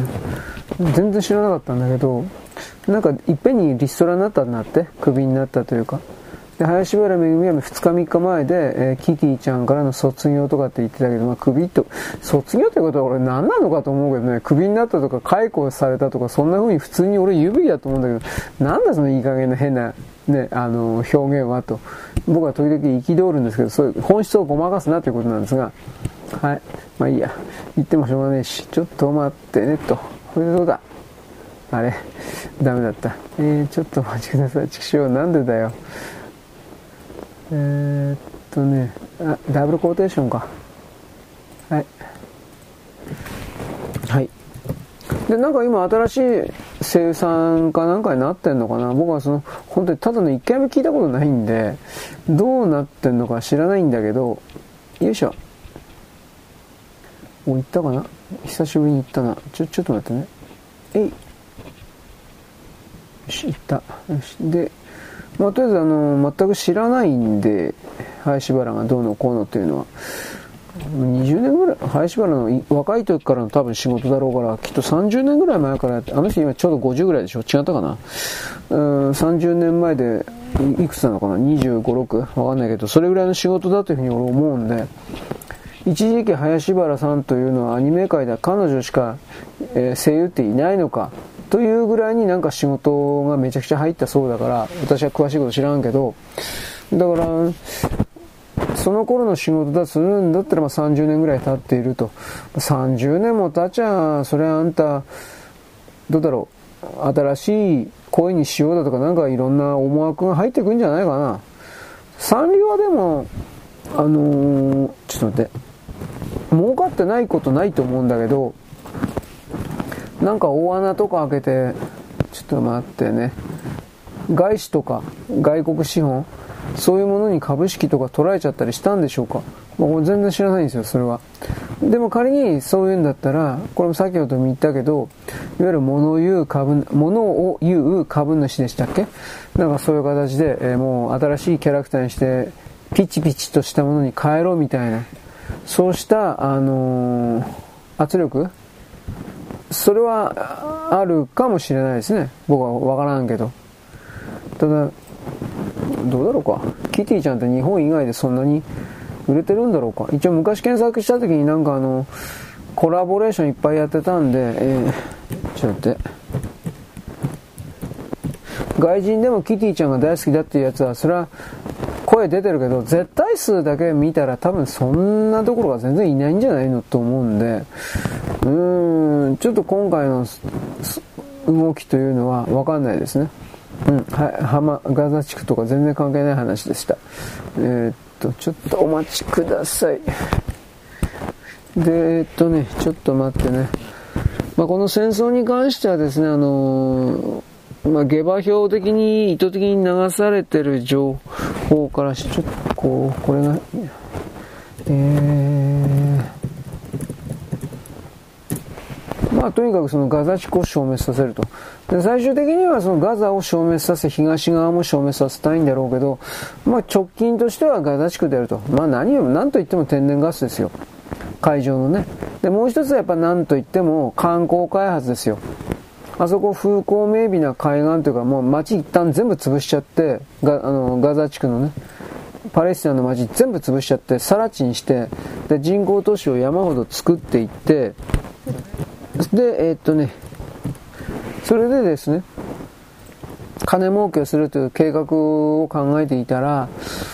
まあ、相当儲かるんじゃないですか。具体的には何億ドル、何百億ドルの、年間ね、何百億ドルになるか僕はそれは知らないけど、ユダヤ人がそういう考えをするときに、他の人間の人生を考える、忖度、おもんぱかるかってそんなことまずないんで、えー、っとね、えー、なんだっけ、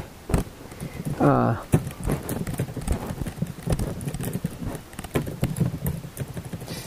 ちょっと待ってね。ただ僕は本当にユダヤ、うん、イスラエルにおけるユダヤ人が本当にサイコパス的な人たちで、で、あのいわゆるパレスチナ人のことなんか本当に人間だなんて全く思っていなくて、で、その結果ですね、えー、なんというかな、どんだけ非道な行いをしたとしても、うん、へっちゃらだという。本当にそういう人たちが、全部ではないですよ。多数派なのかどうかということに関しては、まあ、現地行ったわけじゃないしね、現地にも行っていなけりゃ、あの、知り合いにそんなのいるわけでもないから、まあ、公開、例えばね、公開情報を見てそうなんじゃないかなとかって、勝手に思い込むわけですけど、結局それは思い込んでるだけだからね、うん。出されてる公開情報が騙されたら、えー、っと、全部、全部騙されるわけですよ。だから、うかつにね、ああだこうだということは言えないけど、それでもなんかやっぱあの、あんまり評判は良くないっていう感じは聞くね。ユダヤというか、ああいう感じにおいては。その今のこのユダヤって言葉簡単に出したけど、今そのアウシュビッツとかヒトラーとかの時代的におけるユダヤっていうのとまた違う印象で、えー、僕の今この配信を聞いてる人たちが捉えることができるかなんですよ。えー、日本人は現代ユダヤとか、現代、現本当に今の令和の時代の現代のユダヤ人がどういう考えを持ってどんな風な人々であって、えー、世界に対してどんな風に捉えていて、どんな風に貢献、貢献しようとは思ってないような気もするけど、なんかそういう人たちかっていうことの理解全然ないんで、うん、だから、今の彼らを知らないとね、で、今の彼らっていうのは、やっぱり評判悪いんだよね。評判悪い人が多いんですよ。ね全部とは言わんけど。うん、ちょっと待って。我が強すぎるという言い方でもあるでしょうね。え、っと、えっと。ちょっとお待ちください。はい。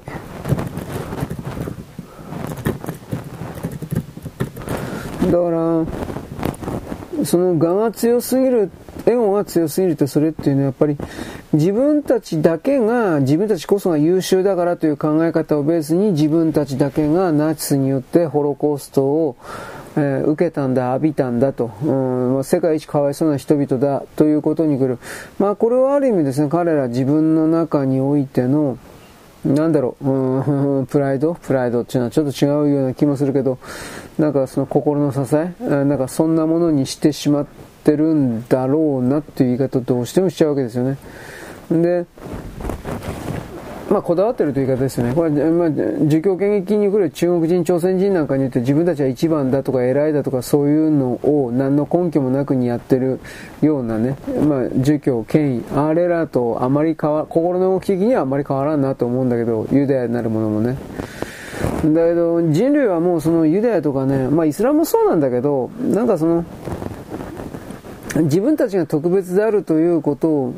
自分で勝手に自認して認識してで他者に押し付けてでその結果だからこそ我々は特別な存在だから、えー、優遇されなくてはいけない守られなくてはいけない的なことを自他ともに認めなおかつ行動としてもですねそれをどんどんとやり続けるっていうのは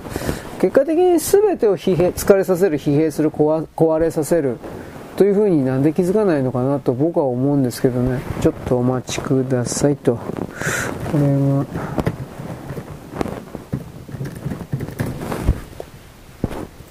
まあ、よいしょ。よし。まあ、それだけ演算能力が低いというか、余裕がないというか、余裕がない状態に自分で自分自身を追い込んでるというか、そんな言葉いっぱい作るしかないけど、なんかその、キリストが生まれた2000年前ぐらいとするけどさ、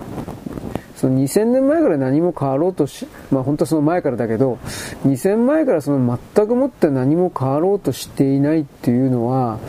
これは、いや、ダメだろう。心の病という言い方もするけど、そんなんではダメだろうって僕は思う。だから、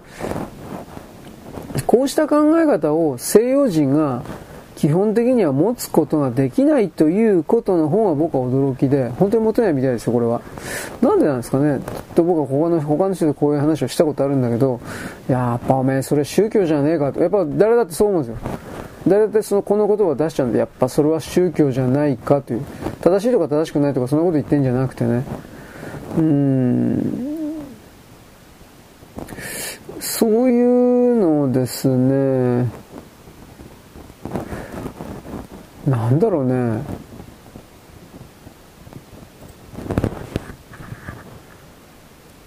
システムを理解して脱ぎ捨てていきゃいいんじゃないかなと思うんだけどね。なんと言えないですけどね。うん。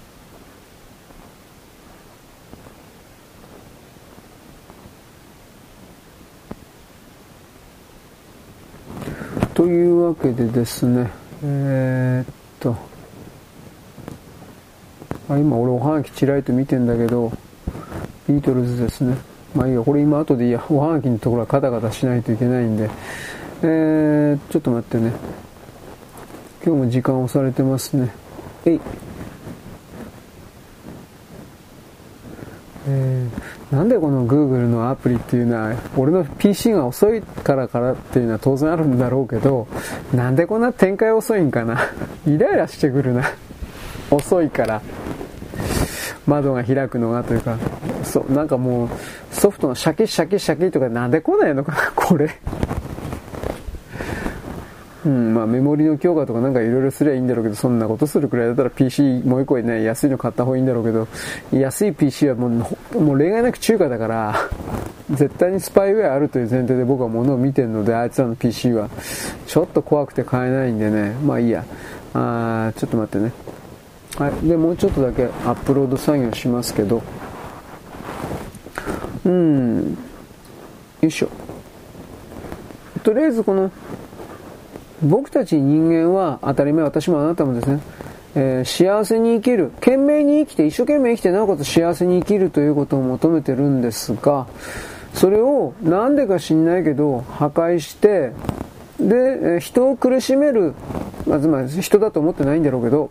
人を苦しめるということに生きがいを持ってる人がどうも本当にいてさ、うん、で、それはいわゆるあの、背後からという言い方ですけれども、人類の歴史の裏側に実際に本当にいて、で、こういう人たちがですね、えー、今、最後のという言い方をしますけど、最後のターンで、よいしょ。実際の超過死亡を含める人類に対する殺処分計画を大きく、よいしょ、進めているという見方をするのは、あんまり間違ってないと僕は思ってます。もうここまで来てそういう、まあ裏からのですね、あ陰謀だとかっていう、まあそういう人しか、そういう言葉しか出さないけど、そういうものなんかいないんだと考えるっていうのはさ、結構だけど、うーん、まあそれはダメなんじゃないですかね。はい。えー、っと、あれなんか俺間違っちゃったな。えー、っとね。まあいいや、もう一本付け付け足して押しときゃいいですね。はい、え、え、え、よいしょ。いそういうつもりではなかったんだが、まあまあいいや。ちょっと待ってね。まあ僕これこんな風に勝手にいつもこうやって送った送ってるというかですね、アップロード、ブログのアップロードというか書き込んでるわけですが、こんなもん本当に誰見てんのかな？まあ面倒くさかったらやめりゃいいんですよね、本当に。あの、金かかってるんだったらね、必死になりゃいいんですよ。そういう人も、なんか世の中にブログ的なことやってる人っていっぱいいますからね、金かかってるから必死だっていう人は。えー、っと、これでいいのかな？はい。ちょっと待ってね、と。よいしょ。よいしょ。でも俺僕金かかってないんでね。うん。うわなんか変なことになっちゃった。ちょっと待ってね。よあ、これか。うえよいしょ。だから自分の時間を削ってまでこんなことやることそのものがバカじゃねえのって、まあ、うん、人に言われたことありますね。うん。僕はもうめんどくせえからほっといてくれとさえ言わないんだけど、めんどくせえから。よいしょ。これでいいってんのかな？うん、まあ確認取れないんで何とも言えないですけど。はい。えー、っと、今は何これ？女子高生はバイ、えー、何？まあいいや。よくわかんない。化粧品がどうのこうのですね。なんかそういうやつですね。うーん。よし。う、う、これでいいかな。えー、っと。よいしょ。まあ、その化粧品が濃いからで噛みついて、化粧してなくてもってどうせ噛みつくんでしょう。あの、女というものは特別な存在だ的な形で、まあ、どっちにしたって他人をね、何をどう考えようが自由であるはずの他人を支配コントロールするということをベースに仕掛けてるようなやつっていうのはどうであれ人間の敵なんで、それをね、いろいろと肌身で理解してほしいと思います。そういう支配とコントロールを求めてるやつは本当にいらないんですよ。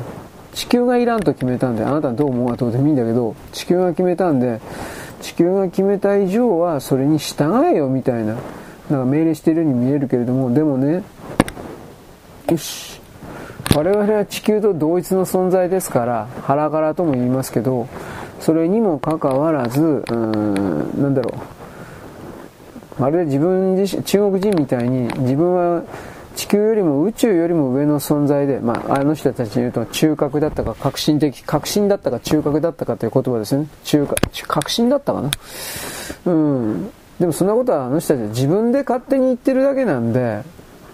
で、なおかつそれを言って、従えと言ってるだけなんで、問題は中国と朝鮮の韓国とかの問題にどうしようもないところは、その上と称する座標が勝手にそれを言って、言うことに対して、国民と称する人々がいいダクダクと喜んで信じちゃってるとか従っちゃってるとこなんですよ。でも話にならんなと思って。いろんなこと僕は思うわ。はい、その辺で良いでしょうか。ちょっと待ってね。めんどくせえ。ということでね、いろいろございます。まあ、LGBT がどうとかまた時間あったら言うけど、とりあえず僕昨日も言ったけど、染色体で決めるべきです。もうめんどくさいから。あとはもう精神病の類で他の言葉を使って表現するべきだということを僕は一応今の段階で言っておきます。はい、よろしく。ごきげんよう。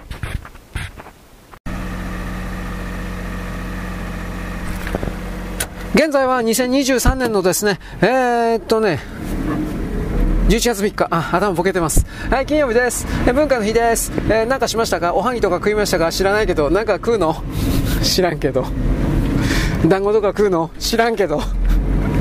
僕ダメですよ。本当にもうね、紀元節だか何か、なんかおはぎいただいたけどね、なんかね、昔の日本の祝日の大部分というのは戦前におけるですね、いろいろな祝日を名前言いかけて、言い換えて、とりあえず残しているという、これはこれで努力なんですが、昔の名前では昔の名前で出ています。なんだっけ？まあなんかそれでやればいいんじゃないですかね。と僕は思いますが、置いといて、文化、えー、文化の日です。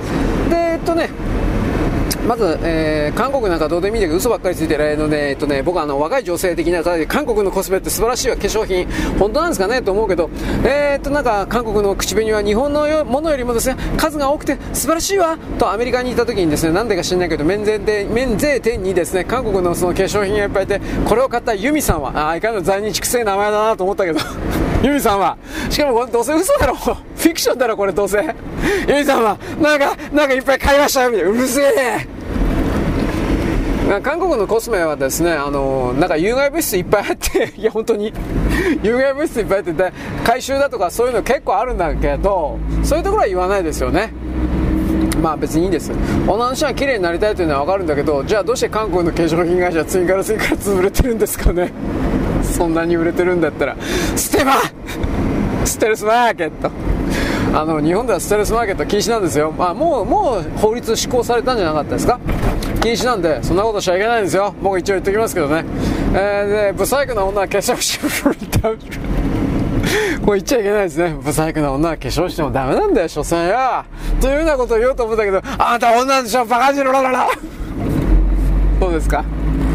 まあ、まあ、化粧すれば良くなるんじゃないですか？知らんけど。であの韓国の k p o p の女の人たちもですねなんか素晴らしいものを化粧を使ってどうのこうの、えー、俺なんかあの k p o p のガキメスガキどもがなんか資生堂を使ってるとかそんな記事見たことあるけど俺。やっぱり日本の化粧品最高よとかってえー、はい。まあよくわからんけど資生堂、まあ、女の化粧品って資生堂とカネボウとポーラと後世か。この4つぐらいしかあまたマックスファクターか。この5つぐらいしか知らないんで。あと何かあるかもしれないけど。えー、千歳。これはなんか年寄り向けのやつでしょ？千歳ってなかあったような気するけど。もっともといいや。えー、ポーラ化粧品もあんまりそのお店で売ってないですよね。確か販売員の方が直接売るっていうやつじゃなかったですか？化粧の使い方とか塗り方とかそういうことをきちんと技術指導してもらってる販売員。本当かいなと思うけど。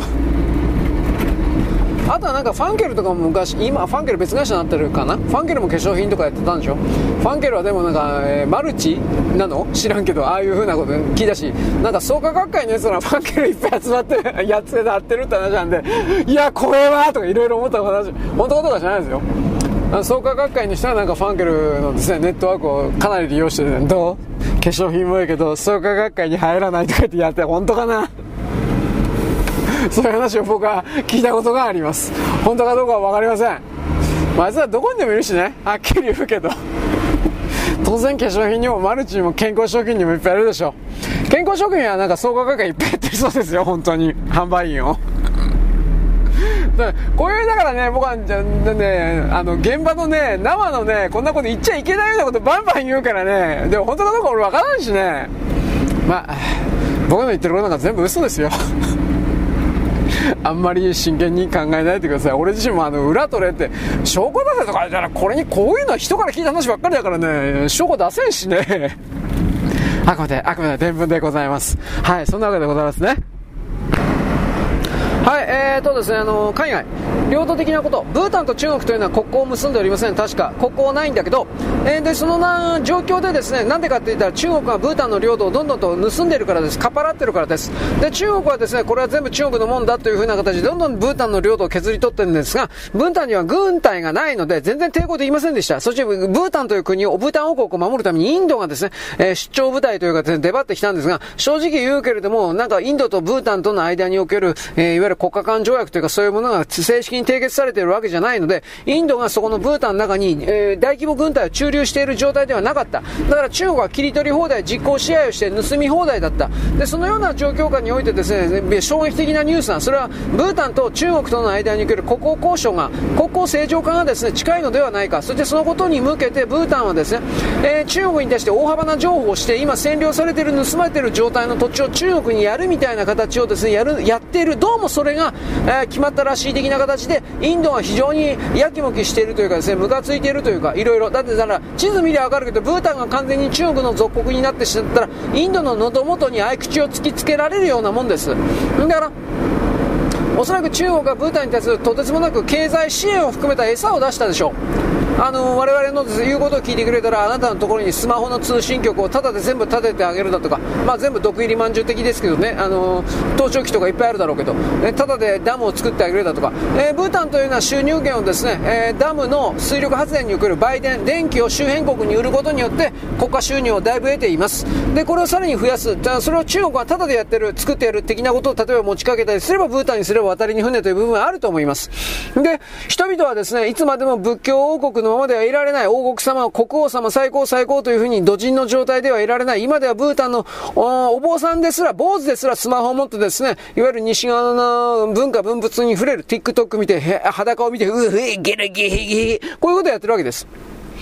いわゆる欲望には勝てない。そして仏教というものは欲望をですね、一応建前上今否定してんじゃないかなと思うけど、それでも人間の我欲というものは欲望に勝てない。僕も裸のすっぽんぽんの姉ちゃんがいたらですね、やっぱりチンチンがおったつわけです。ね、こういうこと言うからお前はダメなんだと言われるが、僕はわざと言ってます。僕にカリスマはないんだ。ということを含まえて言ってるわけなんですが、そういうことを踏まえてですね、えー、ブータンがやばいということ、今、チラいという、本当にやばいみたいですね。中国の完全属国が近いということです。欲しがりません、勝つまでだみたいなですね、えー、っとね、精神性的な高みの言葉だけを言ったところで、人々はやっぱり豊かになりたいし、便利になりたいんです。はっきり言えば。電化製品が欲しいんです。まずそれですよね。ご飯だって炊飯器だとかさ、冷蔵庫だとかそんなもんなかったら生活がどんなに不便かってわかるでしょでそういうものすらブータンの田舎の方に行ったらないんですよ、現実問題、まともに電気通ってないところさえ現実問題としてあるという国の中で、例えば中国はですねそういう僻地に僕たちが電柱を立ててあげるよ、電線あげるよ、どんだけでもしてあげるよというようなことをですねやるとですねブータンのこう、まあ、周辺は国王がどういう気持ちであったとしても、ブータン国はあのあ若いあんちゃん、日本に2回か3回来てますね、こうどうであっても、周りの周辺の人々が例えば中国共産党が金をどうですか、賄賂は賄賂あげますよとかってやられるとですね徹底的にものというか中国に籠絡されるわけです。だインドがですね、抜かったところはそれをブータンに対してしなかったということ。でもし,、えー、しなかったんじゃなくて本当はしてたかもしれない。僕はこれわかんない。ブータンとインドの関係とか、ブータンの中国の関係に本当の本当の深いところは。だけど地図見りゃわかるけど、あれははっきり言うけれども、ブータンという国が完全なる独立を軍隊なしで核兵器なしで保つということはははっきり不可能じゃないですか、あの場所にあったら、あったら。結局、ように思っても正義を思うが悪を思うが悪魔だろうが、ね、神だろうが何でもいいけど結局は力がこれを決めるわけですね。中国というのは力の進歩朝鮮人もそうだけど力が信奉者ですそして力さえ持てば何をしてもいいというふうにしか考えられないような愚かな知性を持っています。だからね、えー、強盗、えー、鉄砲とか金持ったら女を犯そうがどうしようが知ったこっちゃないという本当にそんな考えを持ってます。からそれはと全てに対してそうです。国だろうが文化だろうが歴史だろうがああ俺たちの偉いから何やったっていいんだよ。こういう考え方の人たちです。からそれにですね間違いなく今ブータンは翻弄されているその上で彼らがどうだろうな強い何かの彼ら我々はこれこれこうでブータンのブータン国民なんだみたいな強い何かを持っていなければ中国に思いっきりやっぱりなんかどんどんどん経済的に侵食されて中国人にされてしまうのではないか。みたいなこと言いますね。今のチベットやウイグルみたいに、内モンゴルみたいに。はい、そんなわけです。よろしく。ごきげんよう。現在は2023年の11月のですね、4日かなのどん、えー、で、土曜日であります。えー、夜走ってるとですね、あ、走ってランニングじゃありません。車で走ってるとですね、自転車の集団にです、うん、やっぱり、今のシーズンだからなのかな、ようわからんけど、うん、まあ夏も、そういや春も夏もだな。ええー、まあ、すれ違います。で、えー、っとね、チームなんですよ。はっきり言うけど。ただ、どのチームかわかんない。いっぱいあるからね、自転車のチームって。でえー、っとね最近見るのはやっぱえー、っとあれモトクロスっていうの違う BMX なんて言うんだっけ？まあタイヤが太くてなんかタイヤがラジアルタイヤみたいなちょっと太い感じのやつ。ああいう系列で、えー、3人4人とかで固まって、えー、3人ぐらいのチームが3つとか4つだとか。なんかそういう形でどっか目的に向かってるという。でもあの自転車だったら多分そうですね。片道50キロ前後じゃないかな。片道100キロってことはないよと思うんだけど僕はその辺は正直あの詳しくは知らないんである程度しか知らないんで本気の人たちはいわゆる、えー、競輪あるでしょ競輪みたいな感じの、えー、あれあれなんていうの？サイクリング自転車。違うんだ。ロロあれがロードスポーツっていうんですか？あいわゆるあのツール・ド・フランスみたいなやつ、まあ、本当に競輪の自転車みたいなやつ。あれとはちょっと違うんですよ。あのあんなタイヤ細くなくてタイヤちょっと太めでラジアルえー、っとねラジアルタイヤというかまあ、えー、というか泥の上とか走るような感じのイメージのバイクで言ったらモトクロスみたいな、うん、あんなイメージの。大体はそういうタイプの自転車の人と、えー、ツール・ド・フランス的な人たちと分かれるんですよ。でもチームだっていうことはすぐ分かって大体お揃いの同じヘルメットをつけてるんです。ヘルメット正確にはヘルメットの形状は暗いから分かんないんだけど同じ後続、うん？えー、後続とっていうんだったかな、まあ、あのヘルメットあるでしょ？でヘルメットの後ろの方に点滅の LED つけれるんですよ。元がそういうのはついてるヘルメットもあるし後付けでっていうのもあるんだけどえー、っとチカチカチカチカうるせえんだよ。ぶっ飛ばしちゃうかと思うんだけど。言いたかったのは実はそれです。でまあ結局同じような、えー、赤色赤色あこれ赤しか見たことないな。なんか他の色もあるって話なんだけどあの赤色のね LED でチカチカチカチカ光ってるわけです。まあでも逆にあれがあるからまあ目立つというか自転車の方にもそういう点滅のチカチカチカチカの LED があります。僕はあのー、ど素人ながら心配したのは今度は逆にあれを見て転換で倒れるやついねえかなと思って。まあ転換も転換の症状も具体的にはどういうチカチカ点滅でなるのかということで僕詳細知らないのでまあさすがにその自転車の部品屋さんというかそアクセサリー屋さんだからさすがにそんなことも考えてるとは思うんだけどね。うん。まあ、とりあえずそのヘルメットでチカチカチカチカ赤く光って自転車にも大体つけてますね人によってはなんかウェアにもつけてる人いますねまあおそろいのウェアって人はあんまりまあ、そういうのもそういう本当にガチ勢っていうんですか？いるんだろうけどまあ大体は、えー、あったかい学校 そうそういう言い方をしてます。まあおそらく片道50キロぐらいじゃないの？50多いかな？30キロぐらいかな？片道40キロで時速40キロなら1時間かかるわけだからまあ、そこまではいかんだろう。20キロ遅いから多分時速30キロだから、うん、片道で片道で40キロぐらいじゃないかな。50キロあるかな。でそこどっか目的地行って戻ってくるっていうパターンとね周回コースみたいな感じでぐるっとこう大回りとかね回ってくるみたいな。さっき言ったツール・ド・フランス的な人たちはその周回コースというかですね、えー、各県県だったら県のどうやねんしょうかね。端っこをぐるっと回ってくるというかなんかそういうすごいコースを回るような人たちも割といますチームにおいては。そういう場合は、えー、ロード200まで行くかな？200 200ぐらい走ってるとへっちゃらでいるって言うんだけど200キロだぜおい。200キロ、えー、距離ですよ。まあ時速40時速40キロで今簡単に言ったけど時速40キロでずっと走れるわけないからね。うん時速30キロだとして1時間で30キロ。えー、5時間走って535150キロ。5時間も走れんだろうと思うけど連続でね。うーん。200キロちょっとどうかな。まあそういうことでとりあえずなんか多分大会とかあるんだと思うんだけどああいうチームのなんとなくサイクリング的なピクニック的な感じでやってるんじゃなくてね。特にやっぱりの週末で多いんですよ。次の日が土曜日であるとか次の日が日曜日であるとか次の日が祝日っていう日の、えー、そうですね。本当にすごい人たちは夜中走ってっからね。11時とか12時とか1時とか2時とか。でも大体はやっぱ明け方多いからそこから逆算して考えた時に当然日帰りで組んでるだろうからまあ片道50キロじゃないの？40, 40か50ぐらいじゃないかな？多分。休み休み。休んでるような感じは全然ないけど。まあ多分休んでるんじゃないでしょうか。うん。興味ある人はその辺でですねなんか検索すればいいんじゃないですか？なんか10年ぐらいも経ってっかな？10年ぐらい前からそういう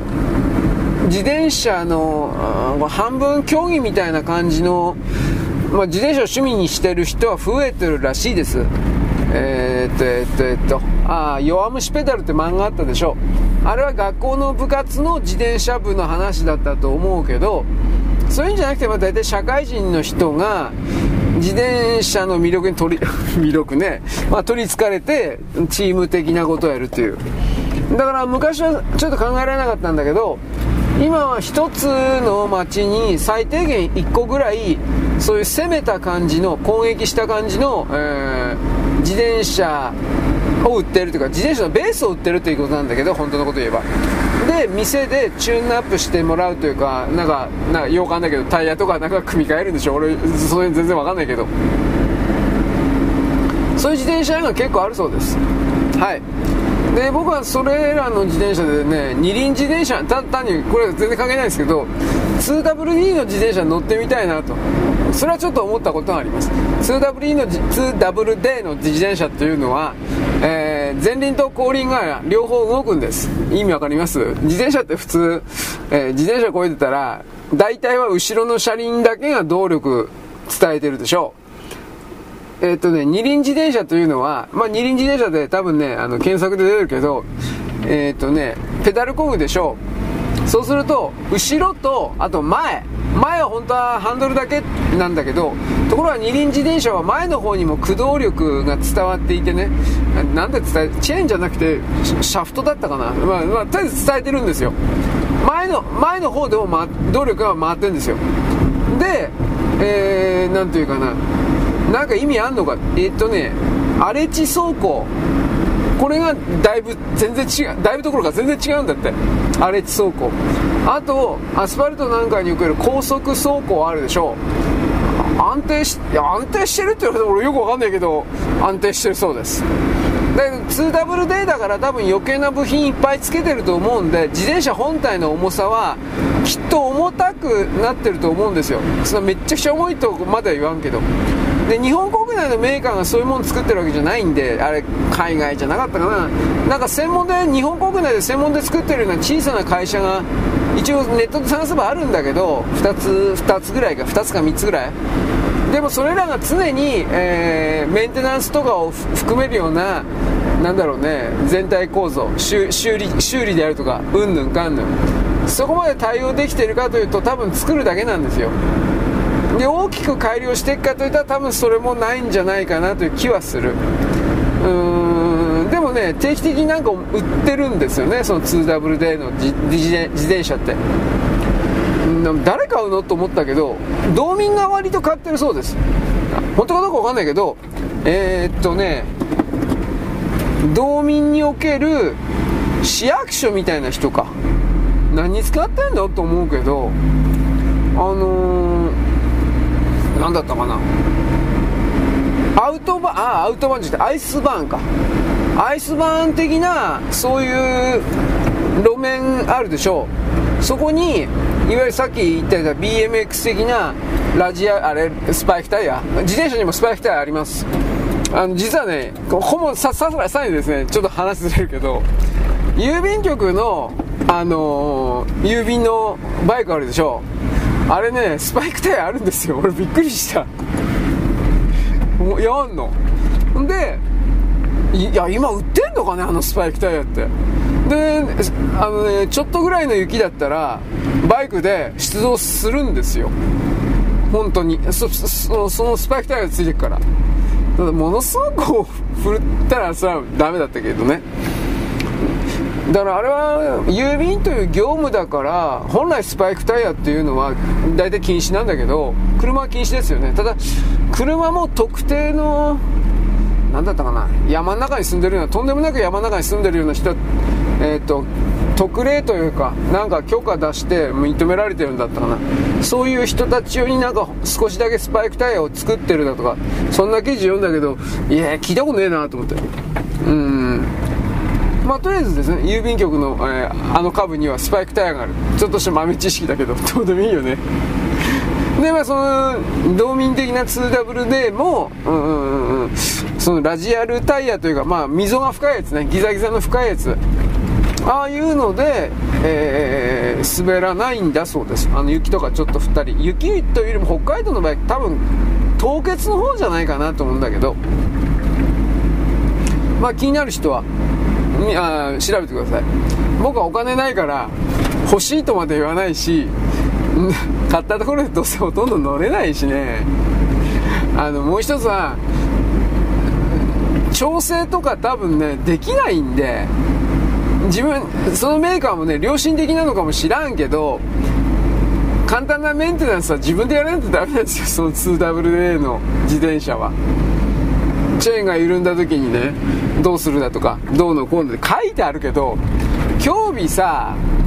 あの自転車のチェーンを自分で抜いて1個外して縮めるとかそんなことできるやついねえよ。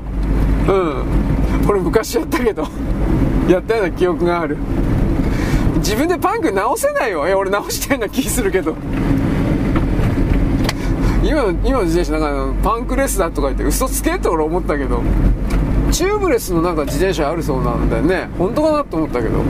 でもそれ逆にパンクするんじゃないの？と直さないだろう。本当の話で。と思いましたが。チューブある方があの釘刺さっても自分でチューブ直しゃいいから。でもう一回はめればタイヤの外側はちっちゃい穴開いてるか知らんけどチューブでパンパンに膨れるわけだから。普通直すだろう。チューブぐらいは直すだろう。なないですか？あなた。直せよそんなもんぐらい。チェーンでもチェーン伸びたからってまあまああれ抜けるんだけど一応。そんな簡単じゃねえよ。うんというか伸びたチェーンなんかやるってそれそれはまあ危ねえからやっぱり自分でね買え。うんだからねどこまで戻せばいいかな。まあガチ勢。そういうなんていうか自転車がね好きなんだろうね。そういう人たちと、えー、夜から明け方にかけてかどっかの時間帯何時かっていうことは言えないんだけどだいぶそのすれ違う的なね。何が楽しいのかなと思うけどあの人たち 余計なお世話だけど。この寒いのに。あんまりモコモコの格好もしてないんですよね。多分自転車こいでるだけで、あのー、暑くなるから必要がないのかもしれないけどどうなのかねあれは。僕は個人的にこの間からね軍用の電動自転車なんだけど軍用の電動自転車ってのあるんですよ。でそれを探してるんですが日本で売ってないかなと思うんですがなんでか知んないけど軍用の電動バイクにばっか当たるんですよ。この場合ちょっとね語弊があってね電動バイクって言ってもペダルがついてることはついてるんですけどほとんどがその電気で動くバイクみたいなのもんなんですよ。カブというか。そういうのでなくて本当にあのー、フランス軍がねフランス陸軍が採用してる最近でもない23年前3年ぐらい経ってかな。あのー、フランス軍が採用している電動アシスト自転車があるんですよ。それがいわゆる BMX 的な感じのオフロード自転車。オフロードバイクっていうんですか？まあオフロード自転車。そういうやつでもちろん自転車として使うんだけどえー、っと坂道荒れた道なんかをあと凸凹の河原的なところをえー、っとそこ走破というか乗り入れる時においてはもちろんそこでモーターがあアシスト助けてくれるんですよ。でそれがね非常に評価高いんでさすがフランスってのは自転車王国だから、まあ、ツールドなんとかとやってるでしょ。ツールドなんとかやってるのはいいけどフランスはなんかそういうオフロード系のやつにしたところで結局なんか大会みたいのやってんのかなとか。もうそれは僕全然知らない。調べてないからね。フランスはツール・ド・フランスツール・ド・パリだっけ？なんかまあそういうのだけなんかなと漠然と思ってるのでね。でその自転車が、まあ、まず画像だけでも見てえなと思ったんだけどなかなか見つかんない。で他の画像なしの記事ではそれの自転車メーカーが今ロシアとウクライナの戦争やってるのでそのウクライナの側にその電動自転車をだいぶタダでやったっちゅうそういう記事は見たけどまああれもどうせ横流しされてるんだろうなとふと思ったけどさ。でそれが結局その電動自転車なのかいわゆる僕言ったような電動バイク電動電動カーブみたいなイメージなのかこれ分かんないですよ。似たようなものをもう一応日本では作ってんだけどなんかちょっとこれ違うんじゃないかなみたいな多くてさ。うん。どこに使うんですかとあなた聞いたね。うん。山登るんですよ。それで。あのオフロードうまいやついてね俺オフロードダメなんだけどいやもう逃げじゃないもんあいつら。ねえ。あのー、シャドウ。あれ何十度ぐらい45度は絶対無理だけど30度ぐらいあんのかな？30度超えてるような気するけどそういうところに登ってたりあと俺絶対これ人間じゃないと思ったけど河原あるでしょ？でマス釣りだとかイワナ釣りするような渓流の河原っていうよりもあれはもう岩が集まってるだけねそんなとこあるでしょ？そういうところバイクで行くんだよ。俺何やってんのと思ったもん。口で説明しようがない。岩岩場で岩だからこのもっこりしたあの丸いのがいっぱいこうあってさ。でバイクでエンジン吹かしながらどうやりゃいいんだろうか。手で登っていく代わりに車輪で登っていくみたいな感じ。うん。何が楽しくて そんなことやってるのかなとも思うけど。うん、で僕はやっぱあの平行感覚とかきっとダメなんであれはあれはダメなんです。オフロードバイクを普通のバイクとして乗る分にはいいんだろうけどああいうのはちょっとできないなと。だから自転車だったらできるかなと思って。うん。そうそういう考え方。ちょっと甘いけどね。あと単純に面白いかなと思って。その電動自転車とママチャリみたいな電動自転車とはまだ違うそうです。スピードだいぶ出るとかって40キロクルーズで40キロ出せるとか言ってまあ電池ある限りだけどほんまかいなと思ってるけどそれは体験せんとわからんからね。はい。で、自転車の話、この辺。えー、っと、自転車じゃなくて、こっちの方言いたかったんだけど、僕今ちょっと三島さんのことやってます。で、三島さんが滑腹自殺したどうのこうのという方のくだりで、昔の人たち、昭和、昭和40年、50年、平成ぐらいの、平成までいったらちょっとどうかなと思うけど、昭和30年、40年、50年ぐらいの日本人というのは、世界の本当の仕組みというのを知らなかったから、だからね、それこそ国際、ユダヤがとか、ね、いろいろあるだろうけど、まさかそこに本当に悪魔教的な人たちがいるなんて思わないし、統一教会がいるとは思わないし、ムニストですね、ネオコンがいるとは思わないし、三島さんはそういうことを仮に知っていたとしても、バッサリと切り捨てて文学的な観点と仏教的な学級、学問の極める、学級においてですね、日本の国家システムを見て、なっちょらんみたいな、ね、戦後のやつは。という風な感じでやっていたろうけど、で、絶望したというか死ぬことによって日本人を目覚めさせようとしただとか、いろんな言葉はね、どうとでも作れるんですよ。所詮それは観測者、外側にいる人間が、私はこう思うという言葉、それ出してるだけだから。で、その言葉を、練り込むというか、昇華させていくというか、それはどれだけでもできるけれども、本人じゃないんで、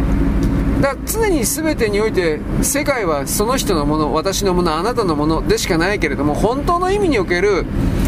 共有された状態ということはまあないんですよ。僕はそのように今のところ決めてるんですけどまあ置いといて三島さんが仮に今の時点でも生きてたらまあさすがに今年取ってから無理だろうと思うけど生きてたらその生きてる間に本当の意味に来る国際社会国際政治本当の意味に来る裏側から人間を操ってきたものだとかおそらく三島さんいろいろな理論とか小説書いてたけど日本の天皇陛下天皇システム皇室と言われているものが明治、えー、っと江戸末期から明治における明治天皇がクリエイトされた時点において作られた時点においてあれはそもそもが本当の日本の天皇家というものとつながってるかどうか怪しいということも含めていろんな考え方を組み上げていくことが三島さんには本当はできたはずなんですよ。まあ、大村虎次郎、増次郎だったっけ大村虎次郎だったっけ？なんかいろいろ、ね、すり替えられた天皇がどうのこうの。その辺に関しては僕本当だとか嘘だとかそこまでは僕は言わんのだけど、三島さんだったらただ頭いいから仮にそのね、偽物ですり替えられたのだとしても、その中にあるような皇室であるとか、えー、まあ、スメラギの御事だったっけ？もう覚えてないけど、なんか天皇的なね、古代から続く、面々と続くような天皇的なもののシステム、そいつを掴み出して、鉄骨のようなものを掴み出して、理論構築したかもしれないけれど、でも僕はそれはね、おそらく、うん、難しいってもおそらく無理だったろうと思ってるよ。僕はね。なぜならば、自分が敬愛する対象、尊敬する対象、守るべき対象と言われているものの、外枠というかシステムというかそれそのものがイギリス人によって与えられてしまっている。そしてそれを使ってしまっている。そしてそれを外側の国民が崇めている。この状況が覆せない限りにおいてはどんなに綺麗なことを言ってもどんなに仏教的概念を当てはめてなんかねいろいろ荒屋敷がどうとか言ってっけどさ有意識論とかにはめてもそれを戦後というか、もっと戦後どころじゃないんですよ。はっきり、本当のこと言えば、明治以降なんですよ。幕末以降の皇室であるとか天皇であるとか、あれらのシステムに合致させて説明するということは、本当はできないんですよ。僕はそのように、だけど三島さんは、そういう考え方を持たなかった、持てなかった。なぜならば知らなかったから。まあ、それは三島さんはですね、バカではないから、欧米列強という前における欧州の、ね、欧州が世界の中心であった第一世界であった時における、えー、列強、帝国列強の歴史であるとか、そういうことは知ってたと思うけど、それらの最後には、それらの時代区分における最後に現れた帝国としての英国。で、英国から米国に派遣が移ったわけだけど、そうした派遣が移っていく流れの中とその派遣を持っている国が周辺属国というものを作っていく流れの中でのシステムを理解してなかったと僕は思う。そもそも知らなかったし、そういう考えはなかったと思う。で、ひたすら、あの、おそらくその症状仏教なんか丈夫座仏教なんか大乗の仏教なんか、そもそも細かいようになったら全然わかんないけどさ、そういうことを追い詰めていた。で、その追い詰めて、突き詰めていたその流れの中で、えー、彼の三島さんの頭の中による理想像としての天皇というシステム、天皇陛下というものを断片、ピースとして当てはめたという、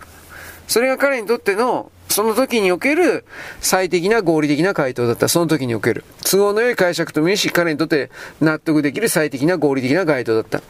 で、それをなぜ日本国民が従わないのかっていう風な憤りもあっただろうと思う。つまり戦後の皇室とか含めて。だけれども、日本国民がそれに従わなかったという言い方さ、怠惰であった、バカであった、えー、クズであった、いろんな言葉を出せるんだけど、どうとでもできますよ、そ外側にいる人間は。だから僕はあえてこれを言うけど、えー、三島さんの言うようなそんな考えが間違ってると知っていたから、潜在意識において。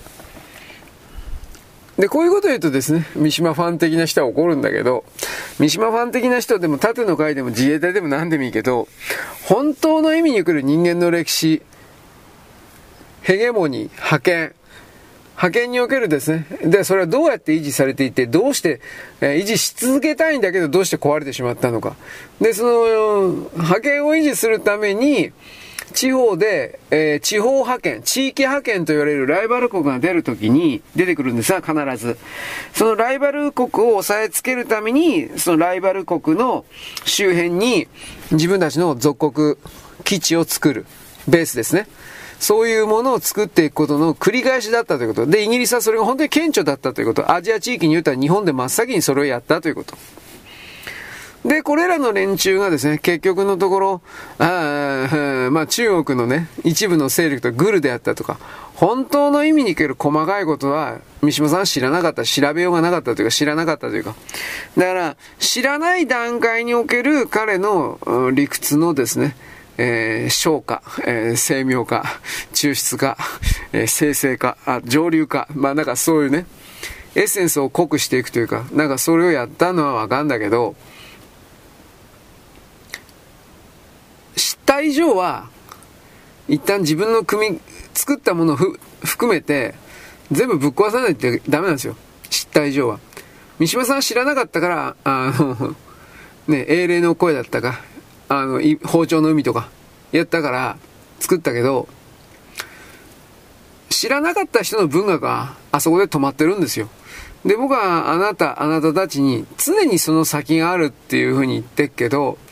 その先を三島さんが知っていたら、あれの4部作なんていうのはほとんど捨てると思うんですよ。新しいもの作ってたはずなんですよ。だその意味においては三島さんは戦後の日本に憤っていたという言い方あるか知らんが、あ自分の研究に行き詰まっていたという、何を書けばいいのかわからなくなっていたという、こういうことは僕はあえて出すんですよ。つまり、あの、知識の袋小路に入ってしまったと思い込んでしまった。本当はその先あるんですよ。絶対にその先あるんですよ。ないわけがないんですよ。ところがやっぱりその、彼は皇室だとか、ね、なんかそっちの方のイデオロギー闘争的なところに自分のエネルギーを向けてしまったから、世界の本当の形に気づくよすががなかった、縁がなかった、誰も教えてくれなかった。うん、だから、なんか同じことの繰り返しで、えー、仏教に潜ってね、もうそれもダメじゃないんだけど、そこで止まってしまった。それではきっとね、えー、もったいなかったんじゃないかなという言い方をするんですよ。だからこれをどうすんのかです。だから令和の現時点においても、まあ、三島、三島研究会とかいくつもあるんだけど、本当のこと言えば。でも、えー、そんなに人が集まってると思えないし、みんな高齢者ばっかり。50、60、70の。40、50、60、70の。で、それらの人々が、末端のその人々が、三島さんの研究をするというふうな形で三島さんの書かれた文章を読み込んだりするっていうのは間違ってはいないんだけど、でもそれは、あの、途中で止まってしまった人の文章の内容を理解しようと努めるだけであって、その先には行ってないんですよ。だから本当のことを言えばその外側にいる人たちが、今を生きている人たちが、世界の本当の形、人類の本当の歴史、それこそ陰謀だとかどうとかって笑おうがどうしようが、それを知った上で、内心、内側の心に送るですね、えー、それこそ人間の行動原理でもいいし、人間なるものは何かで荒屋敷がどうとか、それでもいいんだけど、知るべきことを知らない段階で、ああだこうだと何かを論じて練り込んでも、それは大体ですね、えー、残念だけど全部間違ってるんですよ。調べながら探求しながら歩きながら考えて、それを刷新していかなくちゃいけない。もちろん歩きながら。止まっちゃダメなんですよ。人間は。少なくともこう精神性の高いよう、高い、高いとは言わんけど、精神性の言葉とそれに連動するような、えー、意思、概念を組み合わせる、えー、まあ、えー、演劇、計算するような領域においては、神聖視してるというふうに僕は見るから、縦の快適な残党の人たちは三島さんをただ神聖視している。神聖視している神に等しい彼に、彼を研究すれば、彼に近づけば、自分も似たような状態になれるというか、そのような安直な自分自身を守るという強い力のもとに三島研究とやらをわかんないけどやってるふりをしている。どうせ絶対分かってない。わかるわけがない。それは結局この地球の構造だとか宇宙の構造だとか本当の歴史だとかそういうところから入らないと、えー、そうした思想概念、云々を照らし合わせて、えー、それぞれのレベルで検証し、それぞれの時点で考えるということができないから、できてないから、あどれだけ考えても袋小路に入るだけだと僕は勝手に思ってる。僕は三島という人は日本の国家体制であるとか、日本という意味であるとか、天皇であるといういろいろをどのように定義していたかということに対する理解が本当のところでないので、外から勝手に見えるような自分の言葉をこんな風にか、もう本当にそれこそ勝手に言うだけなんですよ。あのー、なんていうかね、日本人にこだわりすぎているという言い方になるんでしょうか。でもそしたらね、あの、今の世界市民的な、そういう人たちが忍び寄ってくるから、僕はそう、どう言えばいいんですかね。うん。人類領域に来る日本人という切り取られた座標の、えー、全体的な向上を願っていた。で、その全体的な向上のためには、彼は戦前の、天皇システム的なものが必須であると考えた。しかしその彼の第一的な前提として、明治元年というけど、まあその頃に構築された明治天皇から以降のその皇室のシステムそのものが、まあ、まがいもんであった可能性に関する考え方はなかった。まあ、仮に彼の中でそのまがいもん的なものであったとしても、えー、それこそ自分の中に来る仏教研究的なものからにおける彼の中においての真理、うん、真実、本当、まあわかんないけど、そうしたもので彫刻、乗り越える、えー、その偽物と思えるような明治元年から以降の皇室システムも、えー、その自分の中にある、うん、真実を探る物差しみたいなもので真実の部分を掴み取ることができるはず。まあ、どうでも言葉作れるけどね。でも多分、多分ね、本当のことしたら三島さんは自分の理論一旦捨てんとどうにもならんと思うよ。僕はそう思ってるよ。本当に頭のいい人なら、だけどね。うん。バカバカしくやってられないと思う。僕ならね。まあ俺はあの人じゃないか知らんけど。人間なんかどこに行っても、東洋も西洋も、やってること全然変わんなくて。で、若干の地域差とかはあるけど、自分なるもののエゴというものを守るためになら、どんな嘘もつくし、どんな演出もするし、どんな宗教的なものでも、どんな儀礼、儀典、儀式的、これ実況ね、儀典的なものでもですね、発明するし、歴史すら過去に遡って、あの、発明するし、改ざんして。で、そういう人間の愚かな営みの全ての中で、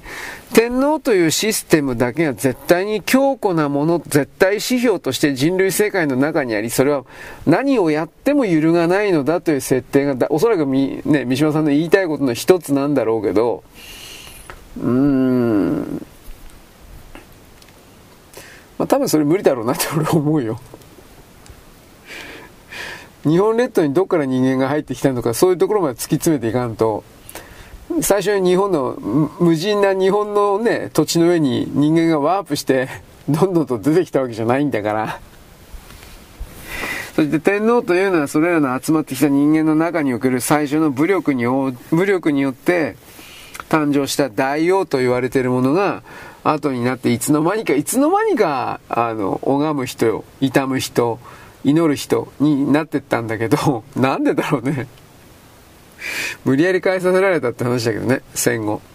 だからじゃあ戦前の天皇制はどうだったのか。三島さんはだからそういう意味においては祈る天皇でなくてもいいと思ってんのかなと僕は思ったけど、でもそうじゃないんですよね。英霊の声とかそれはそんなこと否定してますよね。戦う天皇みたいな。あの、ブッダにおける釈迦、あ、釈迦におけるブッダじゃなくて、釈迦における天輪女王みたいな、天輪女王でよかったかな？天輪女王、あ、女王でいいですね。天輪女王、天輪聖王と書いて。ああいう側面が強い、帝？大君という風な形で多分天皇というもの、これ人格ではなく天皇というシステムをその風に捉えてたっていう言い方になるんだろうけど、これは僕が勝手に言ってるわけですよ。絶対視神聖視すればするほど、その 外枠が明治の時代にイギリスから与えられてしまったものっていうことを、あの人はどうやって認めるのかなと思って。無理だろう。俺は、だから、どう考えてもそこで無理だとしか思えない。そして、天皇の周りをクリスチャンたちが、ヤソ教の連中が山ほど囲って、結果的に天皇陛下と皇室を監視しているという現実を、あの人は知らなかったのかということと、知ってもどうにもならなかったかもしれんけど。で、それらの野草教、カソリックの連中が、戦後どころか、これは明治の頃から、明治元年の頃から、計画的に、いわゆる西洋の人間によって、どんどんと植え付けられたこと。まあ戦後特にひどくなっていったそうだけどね。今でもだからあの、航空警察隊だったっけ？皇居の警察いるじゃん。皇居を守ってる警察。あいつらだいぶカソリックだっつうんですよ。これは僕はよくわからんだけど、その辺の方は読んだんですよ。えーっと、なんだったかな？鬼塚じゃなかったかな？鬼塚も本当のこと言ったかどうかわかんないんだけど、天皇とロザリオだったと思う。陛下、昭和天皇はそうじゃないという話なんだけど、皇后様だとかその辺が、要は隠れキリシタン、隠れカソリック。うん。で、隠れカソリックならまだいいんだろうけど、隠れ英国国境協会なんですよ。おそらく。バチカンって言ったらかっこいいけど、そうじゃないですよ。おそらく、隠れアングリカンチャーチなんですよ。でもそういうことはですね、鬼塚もその辺は、あの、なんか分かってたのか分かってなかったの多分分かってなかったんじゃないかなと思うけど。だから何から何まで与えられた、自由すら与えられた、あの、えー、神権、神の権利、神権も与えられて、自由も与えられて、何もかも与えられた、西洋人に与えられた、イギリスに与えられた。で、その中でそういう与えられたものを神聖だとか、ね、あの、なぜ天皇陛下は人間宣言をしたんですかとかって嘆いたところで、上流の上流が我々日本人が作ったものでないんだから、そういうと、だからそれを本当は言わなきゃいけないけど、三島さんは死んじゃったというか気づかずに死んだから、だから、本当はそれをやらなきゃいけなかったんです生き残って。決起するんではないんですよ。だからもっと汚い言葉で言うんだったら、彼は学問が足りなかったんです、まだ。探求が。ワールドワイドにおけるあの派遣がどうだとか、そんな考え方は一切持てなかったんですよ。だからそれを持たなければいけなかったんです。あの、あの人は本当に天皇がとか皇室がっていう、それが大事だって言うんだったら。人間の世界は誠にもってどうしようもなく醜くて汚くてどす黒い薄汚いものだというところから始め、で、その中で天皇陛下、天皇皇室だけが浮かび上がってる特別存在と来てやりたいんだろうけど、それが与えられたもんだった場合どうなのっていうことで。そこで無理やりに、また理屈を作るか知らんけどね、あの人頭いいから。でもそれは生きてなきゃダメなんですよ。死んでしまって神聖視されるのは結構だけど、それは間違えたままの状態で神聖視されるようなもんだから、神聖視する側の人も進歩がないんですよ。進化がないというか。従属してるだけなんですよ。三角形の支配構造に来る上に近ければ周りにね、いれば自分は偉い、すごい、自分は守られる。これ、これとは何も変わってないんですよ、これ、その構造は。その僕の言うようなこの思念の、えー、思う念動力、思念の作る三角形の支配構造からそこからも離れないといけないんですよ。で、そうすると、人間社会における既存の社会の全てが実はその三角形の思念における三角形の支配構造であり、社会の行動における三角形の支配構造であり、これはこの辺の概念言ったよね。その既存の社会が、国家があり、既存の社会が続くだけで、実はそこの思念の、まあ、年力的な世界で、幽霊的な世界で、三角形のピラミッドができてるんですよ。頂点と言われるものを中心としたピラミッドができてるんですよ。で、それが、あのー、思想戦であるとか、プロパプロパガンダ戦でもいいし、イデオロギー戦でもいいけど、そういう形で社会の中がかき回されるような状況というのは何かといえば、右回りに回ってる螺旋なんですよ。螺旋構造における三角形の試合構造的なものが思念的な形でできてるんですよ。僕はそのような概念を言います。この世界というのは物質が僕たちは固定されている世界にいるけど本当の世界はそうじゃない。だ思念の中で精神の中でその三角形の支配構造的な螺旋の螺旋ピラミッドバベルの塔でもいいけどそういうものを人間が社会を形成していくために自分の生活を月給を確保するために動くだけでそれが出来上がってしまっているということのこの壮大な計画というか意味をもうちょっと多くの人々が知らないといけないと僕は思うんです。だからそこから考えればフリーメイソンの連中が街そのものを計画してなんかコンパスを隠してたとかね、うん、そんな小せえ小せえ、それは目に見えるもんだろうと。目に見えるもんのそれを否定はしないけど、目に見えないところですらそれがあるんだよ。それが膨大にあるんだよと。こっちの方に本当は気づかないといけないんだけど、まあ、そういう探求はしてないからね、人間はね。まあ今置いといて。まあとりあえず三島さんに関しては、うん、やっぱ死んじゃダメだよと。屈辱にまみれようがなんでようが、アニメとかね、くだらないこといっぱい言ってもね、でもまず生きることなんですよ。生きてこの世界に何かを言葉、まあ言葉だね、この場合は。言葉を残して伝えておくということ。で、その、伝えた言葉が、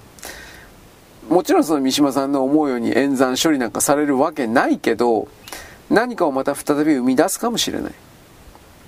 そういうことにおける、うん、まあ、捨て石、礎、えー、肥料、なんでもいいや。そういう自分を無価値に貶めることまでの覚悟を持ってまで彼は、三島さんはですね、